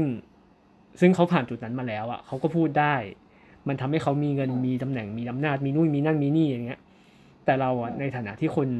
อายุเด็กกว่าเนาะเว้ยเออเราอาจจะยังไม่ได้ มีไทม์ไลน์ในชีวิตที่มันเป็นช่วงเวลาแบบสิบปียี่สิบปีขนาดนั้นนะนะเออเราก็เลยยังไม่ค่อยอาจจะยังไม่ค่อยเก็ตขนาดนั้น แต่ว่าในมุมของอืมผู้ใหญ่ที่เขาผ่านจุดนี้มาแล้วอะเขาก็คง ใช้คำว่าอะไรสรุปไม่เป็นอะเออเออคือคือคือคือคือเราเข้าใจเขาก็จะมีความเชื่อบางอย่างเออเขาจะมีความเชื่อบางอย่างว่าแบบว่า บางอย่างมันต้องใช้เวลาคือใช่ เขาอาจจะพูดว่าต้องพยายาม เขาอาจจะพูดว่าเราต้องรวยไปด้วยกัน เขาอาจจะพูดว่าทำต่อไปอะไรอย่างเงี้ย แต่จริง ๆ แล้วไอ้สิ่งที่เขาพูดอะมันพ่วงพ่วงระยะเวลาห้าปีสิบปียี่สิบปีเข้าไปด้วยเว้ย ซึ่งคือด้วยมันไม่ด้วยความที่เราออย่งนี้ว้ยอ้นเออขอขออนุญาตเสริมนิดนึงคือครับคือขออนุญาตเสริมนิดนึงคือมันไม่ใช่แค่พ่วงเวลาอย่างเดียวต้องใช้อืมคำว่ามันพ่วงมันพ่วงความโชคดีด้วยเพราะถ้าเกิดสมมติเกิดสมมติคุณไปซื้อหุ้นอะไรบางตัวอย่างนี้ที่มันไม่มีไม่มีแบบนี้นะ value นะผ่านไปสิบปีราคาเท่าเดิม มันก็อยู่เท่าเดิม คุณก็รวยเท่าเดิม อืมอยู่ดี ครับ มันจะรวยไปด้วยกัน แต่ว่าการคำว่ารวยไปด้วยกันเนี่ยมันไม่ใช่ ทีนี้ประเด็นคือเอาทั้งหมดอย่างเงี้ย ทีนี้ประเด็นเราก็เข้าใจอ้นนะนะ แต่ว่าทั้งหมดคือเรากำลังบอกว่า เนี่ยทรัพยากรเนี่ยมันถูกครองโดยคนรุ่นก่อน แล้วแล้วเด็กสมัยเนี้ยบางคนเนี่ย ก็เริ่มชี้หน้าด่าพวกเราแล้วนะว่าพวกเราครองทรัพยากรมากกว่าพวกเขาอืม ก็จริงนะซึ่งซึ่งซึ่งจริงไม่จริงไม่รู้อะแต่กูแต่แต่กูคิดว่ากูแต่ว่าเรื่องจริงไม่จริงก็ไม่รู้อะนะแต่ว่าก็ก็สำหรับเราเรารู้สึกว่ามันก็ไม่จริงอะเพราะว่าไม่งั้นป่านนี้เราคงมีบ้านมีรถมีรถไปเรียบร้อยแล้วมันมันก็เป็นการเบลม ไปทีละทอดปะสมมติอะคนรุ่นเราเราก็อะเราก็เบลมคนที่อายุมากกว่าเราอะไรใช่ไหมแบบว่าเออแบ่งให้เราบ้างสิอะไรอย่างงี้ แต่ในขณะเดียวกันก็คือคนที่อายุน้อยกว่าเรา เขาก็มาเบลมเราเหมือนกันว่า เออทำไมยูแบบถืออำนาจไว้ฝ่ายเดียวอะไรอย่างงี้สมมตินะ แบ่งให้เราบ้างสิอะไรอย่างเงี้ยเออถูกมันก็อันนั้นก็คงอันเรื่องหนึ่งประมาณนั้นแต่ว่าสำหรับอันนี้คือประเด็นคือ อันนี้เราจะกำลังเข้า critical point ที่อยากจะให้ขยี้เพิ่งจะเข้าเหรอที่ก็ตั้งเข้าเลยเข้าเลยไม่ไม่คือจริงเออๆคือคือคือคือคือคือจริงๆมันก็เข้าไปเยอะแล้วนะ แต่ว่าเออประเด็นคืออย่างนี้ทีนี้ประเด็นคือ คนพวกนี้พอมันรวยมากๆเนี่ย พอมันรวยด้วย exponential มากๆเนี่ยคุณต้องเข้าใจว่าคนพวกเนี้ยรวยบนฐานที่สมัยก่อนมันมันมันโอกาสมันยังเหลืออีกเยอะ มันการแข่งขันมันยังมีไม่สูงทุกอย่างมันไม่ได้ทุกอย่างฟ้ามันยังเปิดอะอ่าตอนนี้ฟ้ามันยังเปิดอืมสมัยก่อนเนี่ยใครอยากใครอยากตั้งธนาคารตั้งเลยใครอยากทำอะไรก็ตั้งตั้งเลยใครๆก็อยากทำตั้งเลย แต่แต่เดี๋ยวนี้คุณดูในสังคมไทยเด็ก อยากทำอะไรทำเลยสมมติวันนี้บอกว่าเออโอเคอ้นกับเราอยากมาตั้งธนาคารสิ่งแรกก็คือต้องมีต้องต้องมีฐานทุนห้าร้อยล้านบาท ใครมันจะรวยพอวะอืมเออแค่เริ่มต้นก็แค่เริ่มต้นก็มีปัญหาแล้ว เพราะฉะนั้นการทำของคนพวกนี้คือการที่สิ่งที่คนคนรุ่นก่อนกำลังทำกับคนรุ่นสมัยใหม่เนี่ยก็คือการพยายามปกป้องผลประโยชน์ของตัวเอง การพยายามขุดกำแพงเพื่อกันผลประโยชน์ของตัวเองให้ให้ถูกโจมตีน้อยที่สุด แล้วส่งผ่านความ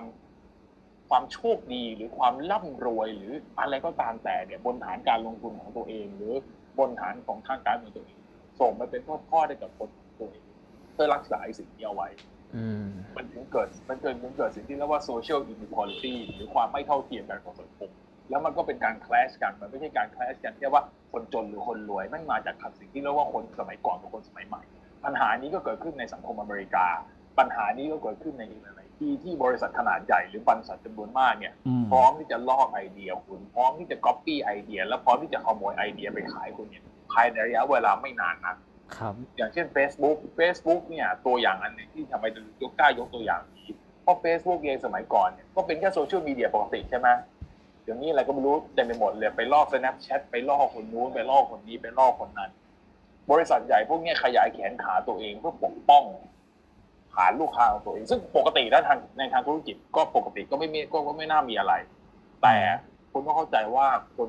ธุรกิจเล็ก ๆจำนวนมากที่ไอเดียจำนวนมากที่ดีเนี่ยเวลามันเกิดขึ้นเนี่ยมันเกิดขึ้นยากลำบากและในที่สุดคือการพัฒนามันก็จะเริ่มติดหรือตีบตัน ในทางการเมืองของไทยเช่นเดียวกัน ในทางการเมืองของคนจีนเช่นเดียวกัน ในทางการเมืองของหลาย ๆ ที่ก็เหมือนกัน อืมอย่างประเทศไทยเนี่ยตัวอย่างที่ชัดเจนที่สุดคือคนรุ่นเก่าไม่ยอมสละอำนาจ อันนี้พูดได้เลย แกงอมงอกแค่ไหน ก็ไม่ลงจากอำนาจ อายุหกสิบก็ไม่ลงจากอำนาจแถมล่าสุดก็มีการบอกอายุหกสิบไม่เห็นไม่เห็นต้องรีบเกษียณเลย อืม ต่ออายุได้อะไรอย่างงี้อืมเพราะยังยังใช้ได้ยังมีความมีแต่แต่ตัวเองไม่รู้ว่าสังคมโลกมันไปถึงไหนกันแล้วอะหรือว่าสังคมสังคมคนรุ่นใหม่มันมันมันมันมันไปถึงไหนกันแล้วอะอืม คือว่าง่ายๆคือคือคือคือคนยุคสมัยนี้อ่าถ้าเป็นคนไทยเนาะตัวอย่างที่ชัดเจนคือ คนยุคสมัยนี้เนี่ยเขาฟังเพลงอะไรอะ ฟังเพลงอะไร The The Three Men Down ใช่ไหมอืมเพลงฟังไปทิลวงลี่เบิอะไรร์ดนะวงอะไรนะน้อยวงผูนี่อาจจะอาจจะเก่าไปหน่อยทิลลี่เบิร์ดทิลลี่เบิร์ดทรีแมนดาวเออที่เรื่องทีทีเมนซาวใช่ไหมหรือถ้าเกิดแบบฟังเพลงแบบเอ่ออะไรอะแบบ ไม่รู้อะคือคือคือฟังเพลงสมัยใหม่คือเพราะเพราะนี่เราเป็นกึ่งเก่ากึ่งใหม่นะพวกเราจริงๆ actually สามสิบกว่าเนี่ยก็ถือว่าเป็นกึ่งกลางกึ่งเก่าก็ต้องต้องบอกว่าแบบก็ไปฟัง Three Man Down ไปฟังเพลงพวกนี้นี่หรอกใช่ไหมก็ก็ก็ฟังดูแล้วก็ก็ก็ก็ก็เป็นนี้ใช่ไหมขณะที่เกิดคุณไปดูคนที่คนที่เขามีอำนาจอยู่ตอนเนี้ยหรือคนที่เกษียณที่เป็นที่เป็นกลุ่มทรัพยากรของพวกบูมเมอร์ตอนนี้เนี่ยเขาฟังอะไรกัน ถึงธาราพรสุเทพวงศ์กำแหง อย่างเงี้ยเอ่อชลินนันทนาครผมถามดิว่าเดี๋ยวมันจะคุยกันรู้เรื่องไหมอืมคือมันจะคุยกันรู้เรื่องไหมไม่นั่งฟังหรือถ้าเกิดเป็นแบบเด็กแบบเด็กสมัยปัจจุบันใช่ไหมเอ่อคุณฟังอาจจะฟังแบ็คไอพีคุณอาจจะฟังเอ่อใครนะริยาน่าแต่คนสมัยก่อนเขาฟังอะไรแบ็คไอ Beyond พี Wall นี่คือค่อนข้างเก่าแล้วนะเออเออก็ใช่ไงค่อนข้างเก่าแล้วไงนี่นี่เห็นไหมเห็นไหมยังยังยังยัง ยังยังยังยังรู้สึกตกๆเลยใช่ไหมเออคือแบบคือคืออย่างเงี้ยก็แบบฟังริฮานน่าไปฟังอะไรนะเคที่เพอร์รี่ไปฟังเอ่อเอ่อใครนะเอ่อเจโลก็เก่าแล้วอะเนาะแต่ก็ไม่เป็นไรก็ก็ก็ก็ยังพอไหวเพิ่งสาบานตัวก็เพิ่งไปร้องเพลงก็โอเคมเดี๋ยวคุณไม่เอาไอ้อะไรพวกเนี้ยแต่พวกเราจะโตกับยุคมาดอนน่าอะไรอย่างเงี้ยแต่ถ้าเกิดสมมติคุณไปแบบคุณคุณคุณไปพูดกับเด็กสมัยคือ แต่ถ้าเกิดสมมติคนสมัยก่อนก็จะว่าใครวะสมัยสมัยฉันฟังฉันต้องฟังดิออนบอลเบีย เฮเลนเรดดี้แอนดี้วิลเลียมบางคนก็แบบฮะเพลงอะไรอะ ไม่รู้เกิดมาเสร็จก็ไม่เคยได้ยินใช่ไหมคือคือมันก็แม็กไอเดียเดียวกันแหละก็คือเขาเขาก็ไม่อยากเปลี่ยนใช่ไหมที่เราคุยกันเมื่อตอนแรกก็คือเขาก็พยายามคือคนไม่ว่าจะเป็นคนรุ่นไหนก็ตามอะนะเขาก็พยายามยึดโยงfreeze ใช้คำว่าอะไรวะ freeze ตัวเองอยู่กับสิ่งที่เขารู้สึกว่ามันสบายแล้วอะสิ่งที่เขาแบบอยู่สิ่งที่เขาเป็นมาอะไรอย่างเงี้ยเนาะเออ โอ้โหเพราะมันชินพอดีมันเป็นคนรุ่นเก่าอะเนาะคนรุ่นแบบผู้ใหญ่อะไรอย่างเงี้ยเออเขาก็แบบเขาก็ freeze ตัวเองอยู่กับโลกอีกแบบหนึ่งของเขาอย่างเงี้ย โดยที่เขาก็ไม่ได้ ไม่ได้สนใจหรือว่าอาจจะไม่ได้ไม่ได้ care ด้วยซ้ำว่า โลกปัจจุบันมันเปลี่ยนไปถึงจุดไหนแล้วอะไรอย่างเงี้ย ในเมื่อฉันแบแล้บวพออย่างเงี้ยพอฉันก็สบายแล้วอะทำไมฉันจะต้องอัปเดตตัวเองด้วยอะไรอย่างเงี้ยใช่ไหมอืมพอมันเป็นอย่างนี้ปุ๊บสิ่งที่เกิดขึ้นตามมาก็คือ คุณก็จะคลาชกับเด็กสมัยใหม่ตลอดเวลา คุณก็จะไม่เข้าใจว่าเด็กสมัยใหม่มันทำอะไรกัน อย่างตัวอย่างอย่างเช่นการประท้วงในไทยเนี่ยนะตัวอย่างล่าสุด คุณก็ไม่เข้าใจว่าเด็กทำไมมันต้องเอาเพลงไอ้แฮมทาโร่ไปนั่งร้องว่าเพื่อประท้วงอะไร หรือถ้าเกิดสมมติไปจีนคุณก็จะไม่เข้าใจว่าทำไมจีนคนถึงคนจีนถึงเอาล่มไปคนถึงถึงถึงมีกระบวนการยิ่งมันพัฒนาตัวของการป้องกันเท่าไหร่ยิ่งไปเท่านั้นอืมเพราะฉะนั้นสำหรับเราเราเลยเราเลยรู้สึกตลอดเวลาว่าเนี่ยนี่สิ่งเนี้ยนี่คือสิ่งที่ผู้ใหญ่จำนวนมากไม่เคยเก็ต ว่าวัฒนธรรมโลกของเด็กโลกของอะไรพวกเนี้ยมันไม่เคยไป และเด็กเขามองสายตาพวกคุณด้วยความขอโทษนะผมพูดจริงๆ พวกเราเนี่ยอาจจะไม่เคยแค้นหรอกแต่เด็กสมัยใหม่เนี่ยเขามองด้วยสายตาเครียดแค้นเพราะว่าคือคุณกลุ่มทรัพยากรทุกอย่างของของของประเทศนี้ไว้อะอืมคุณไม่ได้เผื่อแผ่อะต่อให้คุณบอกว่าคุณเผื่อแผ่ยังไงก็ตามคุณก็คือคำพูดก็คือคุณเดี๋ยวเราจะรวยไปด้วยกัน แต่คุณก็ยิ่งรวยขึ้นอะครับนี่บอกใช่ไหมเดี๋ยวเราจะรวยไปด้วยกัน สมมติเอากลับมาที่เรื่องหุ้นเมื่อกี้สมมติคุณบอกว่า เด็กบอกว่าเอ้ยหุ้นนี้ดีใช่ไหมพี่เห็นที่ถือมันแต่ยังไม่แตกพาภาษาภาษาภาษาทางการทุนนะนะก็คือยังไม่แตกหุ้นนี่นแหละก็คือไม่กระจายไม่เพิ่มจำนวนหุ้นเนี่ยใช่เออยังไม่แตกพาหุ้นนี้ดีเนาะถือเพิ่มอีกถือเพิ่มอีกเดี๋ยวเราจะรวยไปด้วยกัน ใช่แต่เด็กมันซื้อราคา60บาทขณะที่ทุนดุลนะบาทหนึ่ง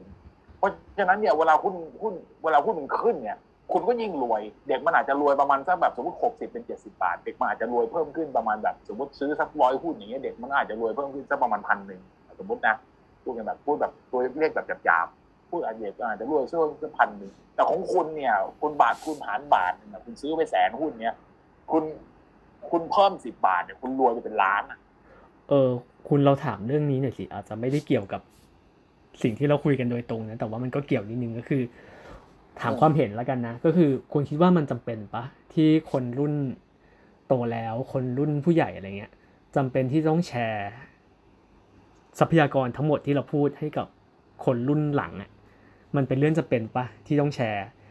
สมมติเราคิดอีกแบบหนึ่งก็อ้าวฉันแบบฉันเป็นผู้ใหญ่แล้วเงี้ยฉันมีเงินฉันมีทุกอย่างมีทรัพยากรทุกอย่างแล้วอะฉันก็อยู่สบายดีทำไมฉันจะต้องแชร์ให้คนรุ่นเด็กกว่าด้วยอะไรเงี้ยเขาก็มีเขาก็มีเวของเขามีวิธีหาของเขาปะฉันไม่เห็นจะเป็นต้องแชร์ให้เลยอะไรเงี้ย อันนี้คิดอีกแบบหนึ่งหรือว่าคิดคิดคิดในมุมกลับกันก็คือ พอเราโตขึ้นอะ เราก็ต้องการส่งต่อ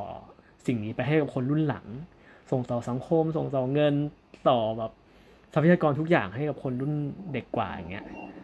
เออมันมันก็เป็นเรื่องที่เข้าใจได้ไงแต่ว่าไม่รู้ว่าคิดสองแบบก็คือมันจะเป็นปะที่เราต้องส่งต่อสิ่งเนี้ยให้คนรุ่นเด็กกว่าเราอะโอเค อันนี้คำถามดี เราคิดว่า คือคือคือคือคือถ้าสมมติพูดอีกมันก็จะวนกลับมาที่เดิมอีกว่าเออผู้ใหญ่มันเป็นอย่างนี้ตอนนี้มันมีการคลองทรัพยากรเยอะๆอย่างนี้นึกออกใช่ไหมแล้วเด็กมันก็โตไปไม่ทันหรอกคือเวลาคุณอย่างที่คุณบอกคนพูดว่าเราจะรวยไปด้วยกันเนี่ยโอเคเด็กมันอาจจะรวยขึ้นร้อยหนึงแต่ควรจะรวยขึ้นล้านหนึ่งเพราะฉะนั้นมันมันมันมันไม่มีหรอกครับว่าแบบรวยไปด้วยกันเนี่ยมันมีแต่ว่าแบบความรวยที่ฉันมีจะยิ่งถางไปเรื่อยๆถางไปเรื่อยๆคำถามคือ แล้วมันกลับมาสู่วิธีคิดที่ว่าแล้วยังไง คือถ้าเกิดสมมติเอาพูดในพูดในสังคมพูดในพูดในต่างประเทศแล้วกันเนาะ มันมีคนรวยบางคนอย่างเช่นบิลเกตส์เอ่อวอร์เรนบัฟเฟตต์หรือแม้กระทั่งผู้บริหารกองทุนอะไรสักอย่างหรือเจ้าของเจ้าของไอ้ duty free ชื่อดังไอ้ DFS เนี่ยอืมเขาก็เขาเขาก็รวยมาก คนพวกนี้รวยรวยมากเลย แต่พอรวยเสร็จทุกอย่างเสร็จปุ๊บก็เสียทุกอย่างปุ๊บเปิดบริษัทแล้วเอาเงินตัวเองเข้าไปอยู่ในนั้นหมด99%เหลืออีกเปอร์เซ็นต์เดียวเอาไว้ใช้อืมคือ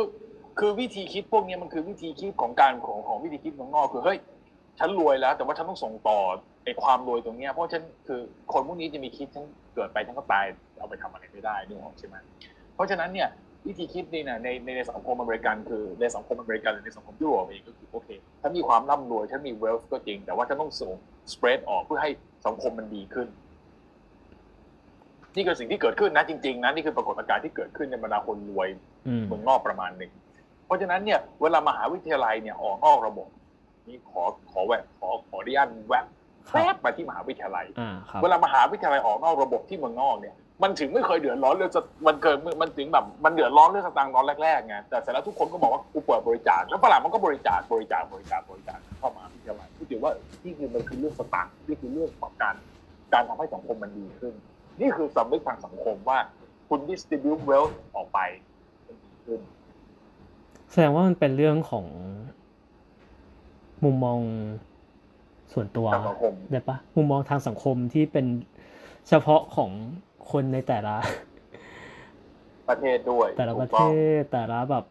แต่ละสังคมที่ไม่เหมือนกันเหรอ ถูกต้องถูกต้อง เพราะฉะนั้นเนี่ยพอเป็นอย่างนี้เนี่ยพอคนคนสมัยเนี้ยก็จะบอกคือคนบางคนเนี่ยเวลาเป็นคนยุคบูมเมอร์ยุคบางคนก็แบบโอเคก็แจกจ่ายก็แบบแจกจ่ายแจกจ่ายแจกจ่ายเดี๋ยวอยู่ในที่สุดตัวเอง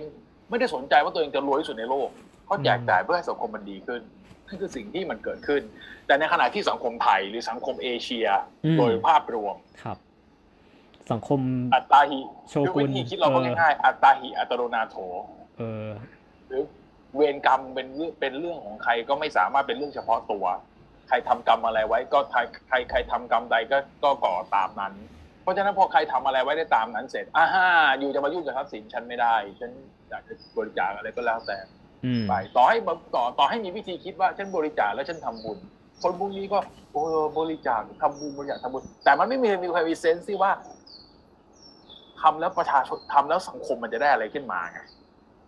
นึกออกใช่ไหมในท้ายสุดทุกคนก็ไม่ distribute wealth ไอ้สิ่งนี้ทุกคนก็นอนกอดมันเอาไว้อืม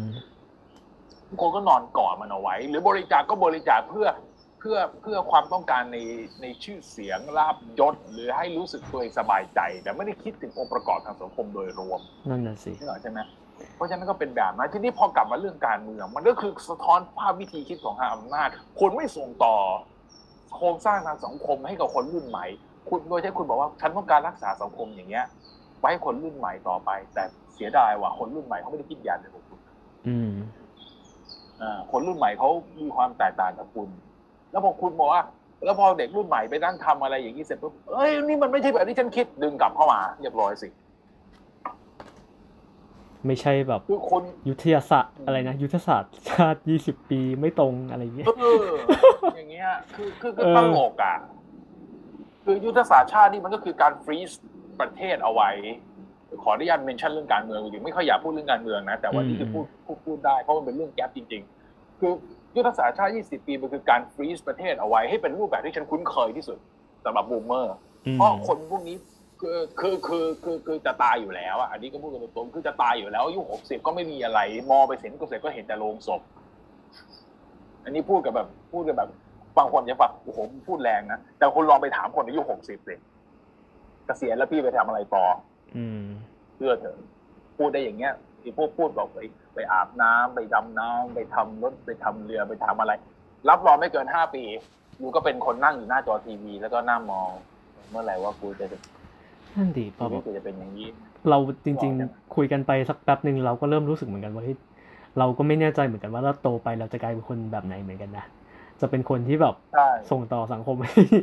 คนรุ่นต่อไปหรือเปล่า อันนี้ก็ยังไม่รู้เพราะยังไม่โตพอ หรือไม่แน่เราโตไปเราจะกลายเป็นแบบ คนที่แบบ อยาก ห่วงแหนทรัพยากรทุกอย่างไว้กับตัวเองก็ได้เนี่ย ไม่รู้เหมือนกันว่าเราจะโตไปเป็นคนแบบไหนถูกเราไม่มีทางรู้ เพราะว่าประเด็นเออคือว่าเราไม่ก็ไม่รู้อีกอย่างหนึ่งวันนี้ก็เพิ่งไปคุยกับหมอมา ก็ได้ก็ได้ความรู้ข้อหนึ่งว่า คุณเชื่อไหมว่าตั้งแต่อายุ 65 เป็นต้นไปเนี่ย คนอายุ 65 เป็นต้นไปเนี่ย สมองเนี่ยมันจะเสื่อมการทำงานลง เพราะฉะนั้นความ flexibility หรือความยืดหยุ่นในการใช้สมองเนี่ยจะน้อยลงด้วยครับสิ่งที่ตามมาคือวิธีคิดเขาจะถูกแข็งกร้าวขึ้นเรื่อยๆ แล้วก็ถูกฟิกซ์หรือถูก หรือถูกแช่ไว้ตามการเวลานั้นเนี่ยมากไปเรื่อยๆอืมอืมอืมเพราะฉะนั้นพอเป็นอย่างนี้ปุ๊บเนี่ยเพราะว่าเพราะผมเราก็ถามหมอบอกว่าอ่าแล้วมันจะมีโอกาสไหมที่จะที่ที่ที่ที่จะเอ่อฉีกตัวเองออกมา บอกว่าอ๋อสมมุติบอกว่าอ๋อหมอนี่เคยเจอเคสแบบเนี้ยคนไข้ fix idea อย่างนี้ตึ๊กตึ๊กตึ๊กตึ๊กมีแค่เคสเดียวที่ออกมาแล้วยอมรับได้เคสเพราะฉะนั้นมันแปลว่าอะไร มันแปลว่า คนจำนวนมาก คนจำนวน เพราะว่าคนแก่จำนวนมากกำลังเผชิญเชิญสภาวะทางฟิสิกอลเลยนะทางร่างกายเลยนะ มันทำให้สมองเขาก็ไม่เต็มที่แล้วในที่สุดคือคนพวกนี้ยิ่งยิ่งแก่ยิ่ง aggressive อะโดยโดยธรรมชาตินะอืโดยธรรมชาติของคนส่วนใหญ่เพราะฉะนั้นพอเป็นอย่างนี้ยิ่งแก่ยิ่ง aggressive ยิ่งไปกันใหญ่ ผลก็คือว่าคุณก็ไม่สามารถที่จะทำอะไรกับ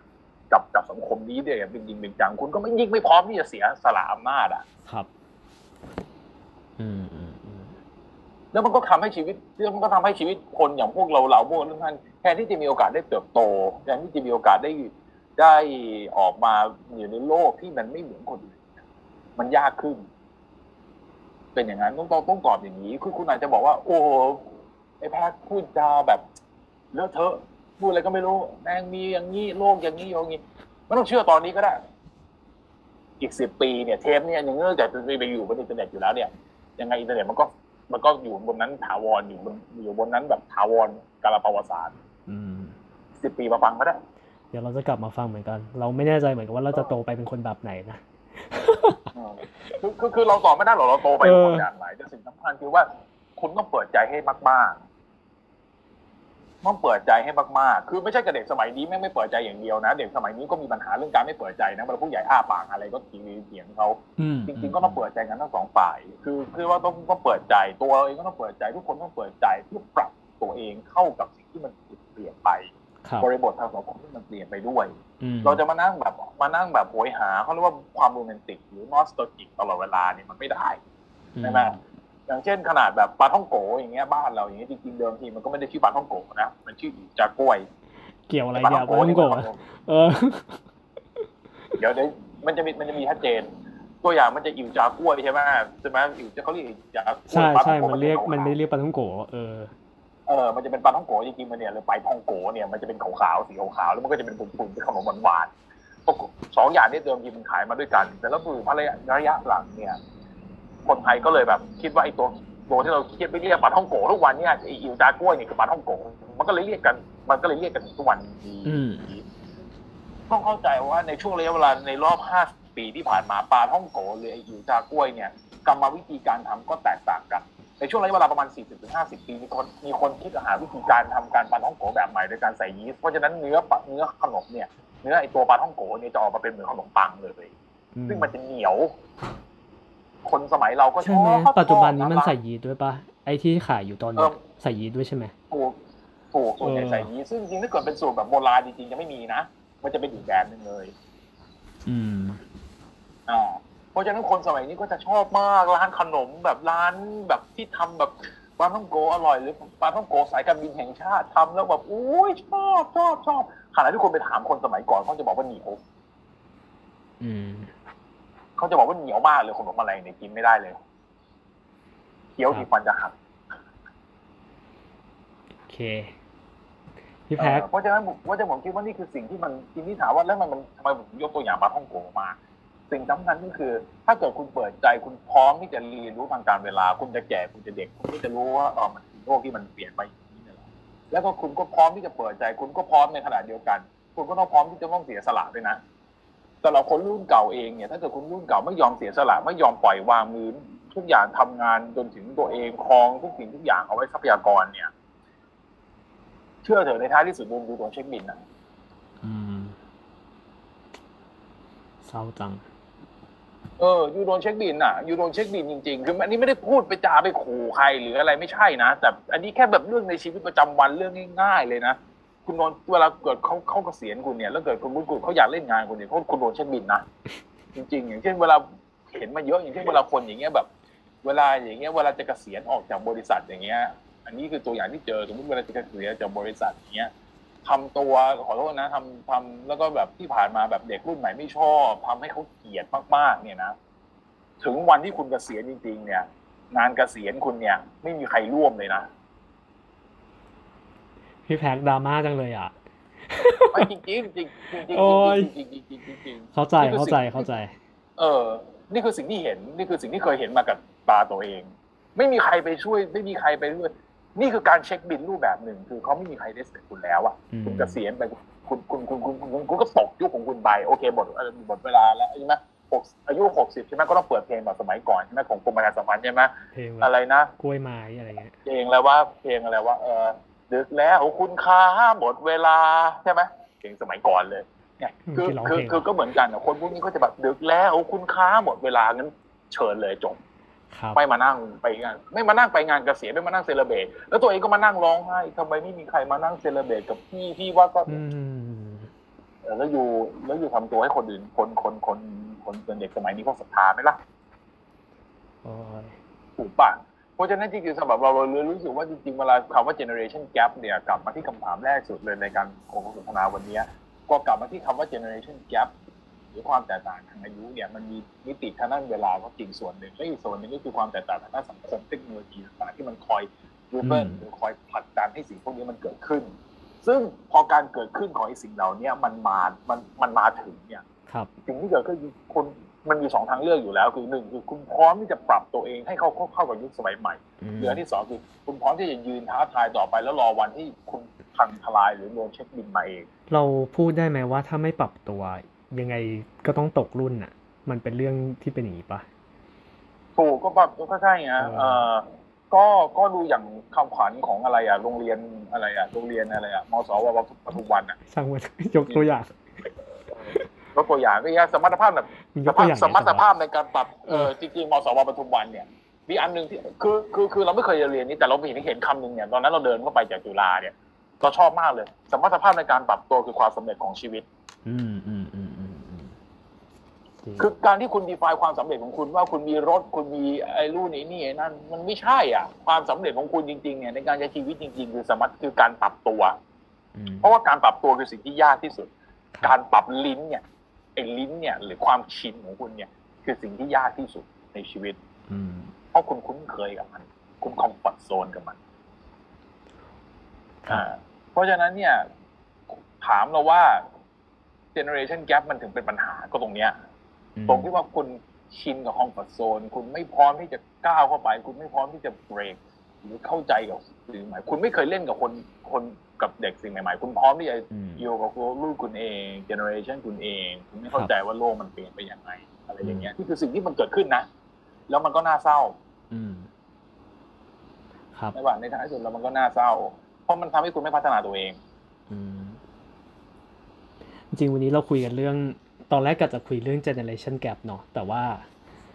พอคุยไปคุยมามันก็จริง ๆ มันก็ generation gap มันเหมือนเป็นแค่ part หนึ่งเนาะ ที่เป็นเป็นเป็นเป็น part หนึ่งที่เป็นต้นเหตุของประเด็นทั้งหมดที่เราคุยกันวันนี้เนาะเอออืมแต่หลักๆ แล้วมันน่าจะเป็นคือเรื่องของ เมื่อกี้เราจบครับด้วยกันเรื่องเรื่องการปรับตัวมันเป็นเรื่องที่มันเป็นคำที่ โอเคมากแทบจะแบบแรปอัพสิ่งที่เราคุยกันทั้งหมดนี้ได้นะเออ เป็นเรื่องการปรับตัว เพราะว่า คือถ้าสมมุติว่าคุณโตไปแล้วก็แบบคุณ ไม่ปรับตัว คุณยังฟรีซตัวเองอยู่กับสิ่งที่ตัวเองเคยชิน ยังอยู่ในความสิ่งที่เขาเรียกเขามักจะเรียกกันว่าคอมฟอร์ z โซนของตัวเองอะเนาะ โดยไม่ได้สนใจบริบทของยุคสมัยหรืออะไรอย่างเงี้ย มันก็ มันก็คงอยู่ได้แหละ แต่ว่าสักวันหนึ่งอะคุณก็จะกลายเป็นคนตกรุ่นไปเนาะ แล้วก็คุณก็จะไม่ไม่ไม่มีความเชื่อมโยงกับยุคสมัยอีกแล้วอะไรอย่างเงี้ย เออ แต่ เออ นั่นแหละ ไม่รู้จะสรุปยังไงอะเออคือคือคือมันไม่ใช่แค่ยืมไม่ใช่ยุคสมัยอย่างเดียวนะเว้ยอ้นต้องใช้คำว่ามันก็จะหลุดออกจากความเป็นจริงของชีวิตไปเลยอืมสำหรับเราเราเราเราเราเราคิดว่า generation gap เนี่ย มัน คือเวลาเราพูดว่าปัญหาหลายๆอย่างทางสังคมตอนนี้มันเกิดจาก generation gap นี่มันคือเรื่องจริงนะคือคุณหลุดออกจาก reality ทางสังคม คุณครับหลุดออกจาก reality ทางสังคมเพราะว่าคุณไม่กล้าที่จะก้าวออกจาก comfort zone ของคุณ คุณไม่กล้าที่จะ ไม่แต่พอถึงคำพูดใช่พอถึงจุดหนึ่งอะ consideration tone พอถึงจุดหนึ่งพอเราโตขึ้นอะ ไอ้คำว่ากล้าออกจากคอมฟอร์ทโซนอะมันก็เป็นเรื่องที่แบบว่าทำไมต้องทำด้วยอย่างเงี้ยอันขนาดที่เรายังไม่โตมากเราก็คิดแบบนี้นะ ฉันก็รู้สึกสบายอยู่อยู่แล้วอะทำไมฉันจะต้องแบบ ยอมรับอะไรใหม่ ๆ ด้วยในเมื่อแบบฉันก็อยู่ได้ ฉันก็มีเงินมีอำนาจมีที่อยู่มีบ้านมีทุกอย่างอะไรอย่างเงี้ยเนาะเออ ไม่แน่จะไม่แน่นะโตขึ้นเราอาจจะกลายเป็น แบบนั้นปะวะ เราก็ไม่รู้นะเออไม่หรอกคือยิ่งแก่ยิ่ง conservative อันนี้ยอมรับอันนี้เป็นธรรมชาติมนุษย์นะเออยิ่งแก่ยิ่ง conservative คุณก็ต้อง keep อันหนึ่งสิ่งที่ผมชอบสิ่งที่เราชอบพูดแล้วกันว่า คุณต้องมีสิ่งที่เรียกว่า sense of curiosity คุณต้องมีความต้องการในการค้นหาเสมออืมคุณต้องสงสัยคุณต้องสงสัยคุณต้องถามหาเสมอ เพราะครับเพราะถ้าเกิดคุณสงสัยคุณถามหาเสมอ คุณก็จะปรับตัวได้นั่นคือสิ่งที่มันมาสำคัญไม่งั้นแมวมันอยู่ไม่ได้มามานานขนาดนี้หรอก อืม ถูกปะจริงๆแมวเป็นสัตว์ที่เป็นเป็นสัตว์ขอโทษนะเป็นสัตว์เลี้ยงที่ครับโง่มากนะแต่ถ้าถ้าถ้าถ้าถ้าถ้าพูดในตาม fact ใช่ไหมนี่ออกใช่ไหมมันไม่มันมันมันพูดพูดกันตาม fact คือต้องรอให้อาหารนี่ออกใช่ไหมไม่ออกไปหาของกิน อันนี้พูดพูดใน sense อันนี้พูดพูดใน sense แมวบ้านใช่ไหมครับแต่ถ้าเกิดสมมติคุณคุณไปดูแมวถนนเด็กแมวแมวริมถนนเด็ก กระจนภัยนู่นนี่นั่นวิ่งไปวิ่งมาปรับตัวปุ๊บปุ๊บปุ๊บปุ๊บอืมเรียนรู้คุณก็ต้องมีความ curiosity เนี่ยแบบเดียวกับแมวแบบนั้น ครับคือคุณต้องสงสัยอะไรอย่างนี้คุณถึงปรับตัวได้ อย่างที่บอกคือวันนี้วันนี้อ้นอาจจะบอกว่าอู้วันนี้เราคุยกันเรื่อง generation gap แต่เราจบท้ายด้วยการปิดตัวปิดปิดว่าเออจริงๆคนทุกคนต้องปรับตัวเองด้วยในในในเวลาเดียวกัน นั่นก็เพราะว่าในท้ายที่สุดสังคมเนี่ย ถ้ามันจะไม่เกิด generation gap คือทุกคนมันปรับตัวกัน ซึ่งในความเป็นจริงมันไม่มีทาง ใช่ อืม มันไม่มีทาง ทุกคนทุกคนก็มี mindset ของตัวเอง ทุกคนก็อยู่ในโลกของตัวเองอยู่ใน environment ของตัวเองอืมเพราะฉะนั้นมันไม่มีทางปรับตัวกันง่ายๆแต่ในในท้ายสุดคือเราก็ต้องคิดว่าเราก็เป็น message อันหนึ่งที่เราพยายามอยากจะบอกว่า ถ้าเราไม่อยากให้เกิดปัญหาพวกนี้ซ้ำซ้อนเนี่ย เราก็ต้องเลือกที่จะเปิดตัวเอง เราเลือกที่จะออกจาก comfort zone หรือเลือกที่จะออกไปเจอความคิดเห็นอีกด้านหนึ่งที่สู้กับวิธีคิดที่คุณคิด แต่นั่นถามถามว่าทำทำถามพูดหน่อยถามว่าแล้วแล้วทำแล้วได้ประโยชน์อะไรวะ ได้ประโยชน์อย่างหนึ่งก็คือว่าคุณก็พร้อมที่จะเห็นอกเห็นใจคนอื่นเขาด้วยไงอืมถ้าเกิดสมมติคุณไม่เห็นอกเห็นใจ คุณบอกว่า คุณบอกว่า เออแบบ แบบอะไรวะแม่งหนึ่งสองสามสี่แล้วครับคุณคุณคุณไม่พร้อมจะเข้าใจสิ่งต่าง ๆ เหล่านี้นะอืมเออครัแล้บวในท้ายสุดมันก็จะยิ่งปล่อยให้ generation gap นี่มันยิ่ง strong หรือมันยิ่งแข็งขึ้นเรื่อยๆแข็งขึ้นเรื่อยๆใช่ไหมก็อย่างที่บอกคำศัพท์เนี่ย ถ้าถ้ามีคำพูดว่าเราจะรวยไปด้วยกัน แล้วคุณสามารถทำให้เขาเนี่ยรวยไปด้วยกันได้จริง ๆ เนี่ย แบบที่แบบแฟร์ๆกับคุณเขาขึ้น คุณขึ้นสิบเขาขึ้นสิบก็โอเค แต่ไม่ใช่แบบเขาขึ้นสิบคุณขึ้นร้อยอันนี้ไม่ใช่ อืมเราคิดว่าไม่เอาก็มันก็อาจจะมีคนบิดคำพูดบอกว่าเอ้ยแพ้คุณพูดอย่างนี้ไม่ถูกนะเวลามันคิดเป็นเปอร์เซ็นต์มันเหมือนกัน ครับบอกใช่ เวลาคิดเปอร์เซ็นต์เป็นเหมือนกัน แต่เวลาเบสเงินเนี่ยมันไม่เท่ากัน คุณเริ่มต้นจากเงิน คุณเริ่มต้นจากเงินหนึ่งแสนกับเงินหนึ่งร้อยเนี่ยมันเท่าไหร่มันมันต่างกันแล้วใช่ไหมโอเคแล้วอย่างที่บอกคือแล้วจะบอกพอมันส่งอย่างเงี้ยเสร็จอันนี้ไม่นับว่าครอบครัวชาติตระกูลคุณเนี่ยเวลาคุณมีไอ้สิ่งพวกเนี้ยแล้วคุณส่งต่อให้รุ่นลูกรุ่นหลานคุณเนี่ยมันยิ่งอีกเท่าไหร่นึกออกใช่ไหมมันก็ยิ่งไปเรื่อยๆ มันถึงมีอินซิเดนต์ได้ไงว่าบางคนเนี่ยเวลาคุณอยู่แบบพ่อแม่คุณสร้างอะไรขึ้นมาเยอะแยะเนี่ย รุ่นลูกรุ่นหลานถึงมักจะแบบไม่ต้องทำอะไรแล้วอะอยู่บนกองเงินกองทองอะอืม ก็นั่นแหละน่าเศร้าคือคือมันน่าเศร้าแต่ว่าก็ก็ก็ก็ก็นี่ก็คือทำให้ social inequality มันตามมา เพราะฉะนั้นสังเกตนะปัญหาที่เราพูดคือ generation gap มันตามมาด้วยปัญหาสิ่งที่เรียกว่า social inequality social inequality เสร็จมันก็มาด้วย social injustice ในทางสังคมครับพอมันเป็นอย่างนี้เสร็จในทางการเมืองคุณก็ไม่ยอมปล่อยอำนาจ ทั้งหมดมันเกิดขึ้นจากอะไรสองก็คือหนึ่งก็คือเกิดจากฐานของเวลา สองคือเรื่องของฐานเทคโนโลยีการสื่อสารที่เปลี่ยนแปลงไปครับและที่สามคือบริบททางสังคมที่มันไม่เกี่ยวและสี่ก็ที่มันที่มันที่มันเปลี่ยนแปลงและสุดท้ายก็คือว่ามันเกี่ยวกับเรื่องของเอ่อเขาเรียกว่าอะไรในเชิงเวลาแล้วก็ทางเศรษฐศาสตร์ด้วยสามสี่ปัจจัยพวกเนี้ยมันคือสิ่งที่มันมัดรวมกัน แล้วมันถูกรวมกันเป็นอยู่ในองค์ประกอบเดียว ซึ่งถ้าเกิดจะแก้มันก็มีวิธีแก้ง่าย ๆ ก็คือก็แก้กันแบบนี้แหละ คือคือคนคือคนที่มีคนที่มีมีมากมี มีแล้วก็มันก็เผื่อโอกาสให้ทุกคนในสังคมแต่มันต้องไม่ใช่ในรูปแบบของการแค่แจกจ่ายเงินอะมันดูเป็นคำคือเราที่ก็แบคิบดว่ามันมันดูเป็นคำที่สวยหรูมากเลยเนาะก็คือต้องแก้ด้วยการแบบเปิดโอกาสให้การปรับตัวเข้ากับสังคม ปรับตัวเข้ากับยุคสมัยอะไรเงี้ย ซึ่ง เออมันก็มันมันฟังดูยากเหมือนกันนะสำหรับสำหรับคนยากยอมรับยากสำหรับแต่มว่าต้นุองษย์ทำเนี่ยอะเออ อืมมันก็ต้องทำอะอย่างเช่นถ้าเกิดสมมติคุณเออเป็นคนรวยมากๆเราก็จะชอบพูดอย่างนี้ ถ้าคุณเป็นคนรวยมากๆ คุณก็คิดว่าเงินคุณเนี่ยจะต้องใช้เท่าไหร่ในระยะเวลากี่ปี แล้วที่เหลือเป็นส่วนเกินเนี่ย คุณก็ค่อยว่างกันทีหลังก็ได้นึกออกใช่ไหมแต่พูดอย่างนี้เสร็จก็บอกโอ้แพ็คมึงโลกสวยมากเลยเออก็ยอมรับว่ากูก็อาจจะเป็นคนที่แบบพี่แพ็คพี่แพ็คหิวข้าวแล้วว่าพี่แพ็คสรุปให้หน่อยนั่นเดพี่แพ็คสรุปให้หน่อย ก็สรุปก็ก็ก็อย่างที่บอกอย่างก็ก็อย่างที่บอกประมาณเราเมื่อกี้แหละเออเพราะเราเมื่อกี้แหละใช่ประมาณสี่ห้าออปชันเมื่อกี้เนาะจริง ๆ มันก็ มันก็พูดพูดเป็นประโยคท่านๆก็คือเรื่องการปรับตัวได้เนาะใช่ไหมอืมมันก็คือสิ่งที่สำคัญคือถ้าเกิดคุณไม่อยากให้เจเนอเรชันแกรเดี๋ยวนี้มันถูกส่งต่อ คุณก็ต้องพร้อมที่จะต้องปรับตัว อืมแต่เดี๋ยวมันให้คุก็ณไม่พร้ยาอมกปรับนะตัวก็ยากเหมือนกันเรียบร้อย เออ ยากแหละนั่นแหละ แล้วเราไม่รู้ด้วยซ้ำวันนี้ที่เรามานั่งคุยกันอยู่ตอนเนี้ย ผ่านไปอีกห้าปีข้างหน้าหรือว่า ปีหนึ่งข้างหน้าเนี้ยเราอาจจะกลายเป็นคนแบบที่เราเคยด่าๆไปแล้วก็ได้นะ คนที่แบบอยู่ในอยู่ในบับเบิลความสบายของตัวเองอะไรอย่างเงี้ยไม่อยากจะเปลี่ยนแปลงอะไรแล้ว เพราะว่าเราก็แก่มากแล้วอย่างเงี้ยแต่รอดูต่อไปแล้วกันเราจะพยายามประคองตัวเองเนาะให้ให้เป็นคนที่อัปเดตกับโลกตลอดเวลา เราก็ไม่อยากเป็นคนที่แบบ แก่ไปปุ๊บ มีแต่คนมาชี้หน้าด่า ว่าไอ้นี่เป็นแบบคนแก่ตกรุ่นอะไรอย่างนี้เนาะอืมอืมนั่ก็นแหละก็ครับคงไม่มีใครอยากให้เป็นอะ แต่ก็ต้องลองดู ครับ ก็ขอบคุณพี่แพ็คมากนะครับ ที่วันนี้มา แชร์ประสบการณ์ของ generation gap แล้วก็เรื่องของเซนส์ในการรับรู้ระหว่างคนในแต่ละวัยแต่ละยุคว่ามันมีอะไรอืมที่แบบแตกต่างกันบ้างอะไรอย่างได้เงี้ย ครับ ได้เลยด้วยความยินดีด้วยความยินดีจริก็งๆมีอะไรข้างหก็น้าเนี่ยก็ก็แชร์ได้ไปอีกหลายเรื่องเลยข้างหน้าเนี่ย เปิดเปิดหัวมาตอนแรกที่ที่เราคุยกันเรื่องเป็นผู้เชี่ยวชาญเรื่องวายอย่างนี้น่าสนใจมากเลยนะก็ถ้าถ้าเป็นไปได้นี่อยากจะเชิญแบบพี่แพ็กมาแชร์ประสบการณ์เรื่องวายอีกครั้งหนึ่งนะครับ เป็นแบบ episode ที่อุทิศให้กับวายยังวายขาวทั้งหลายแหละได้ได้ไม่มีปัญหานะครับ วันนี้ขอบคุณพี่แพ็กมากนะครับ เดี๋ยวเราด้วยความยินดีครับผมไปคุยกันใหม่นะครับ ไปแล้วครับ สวัสดีครับ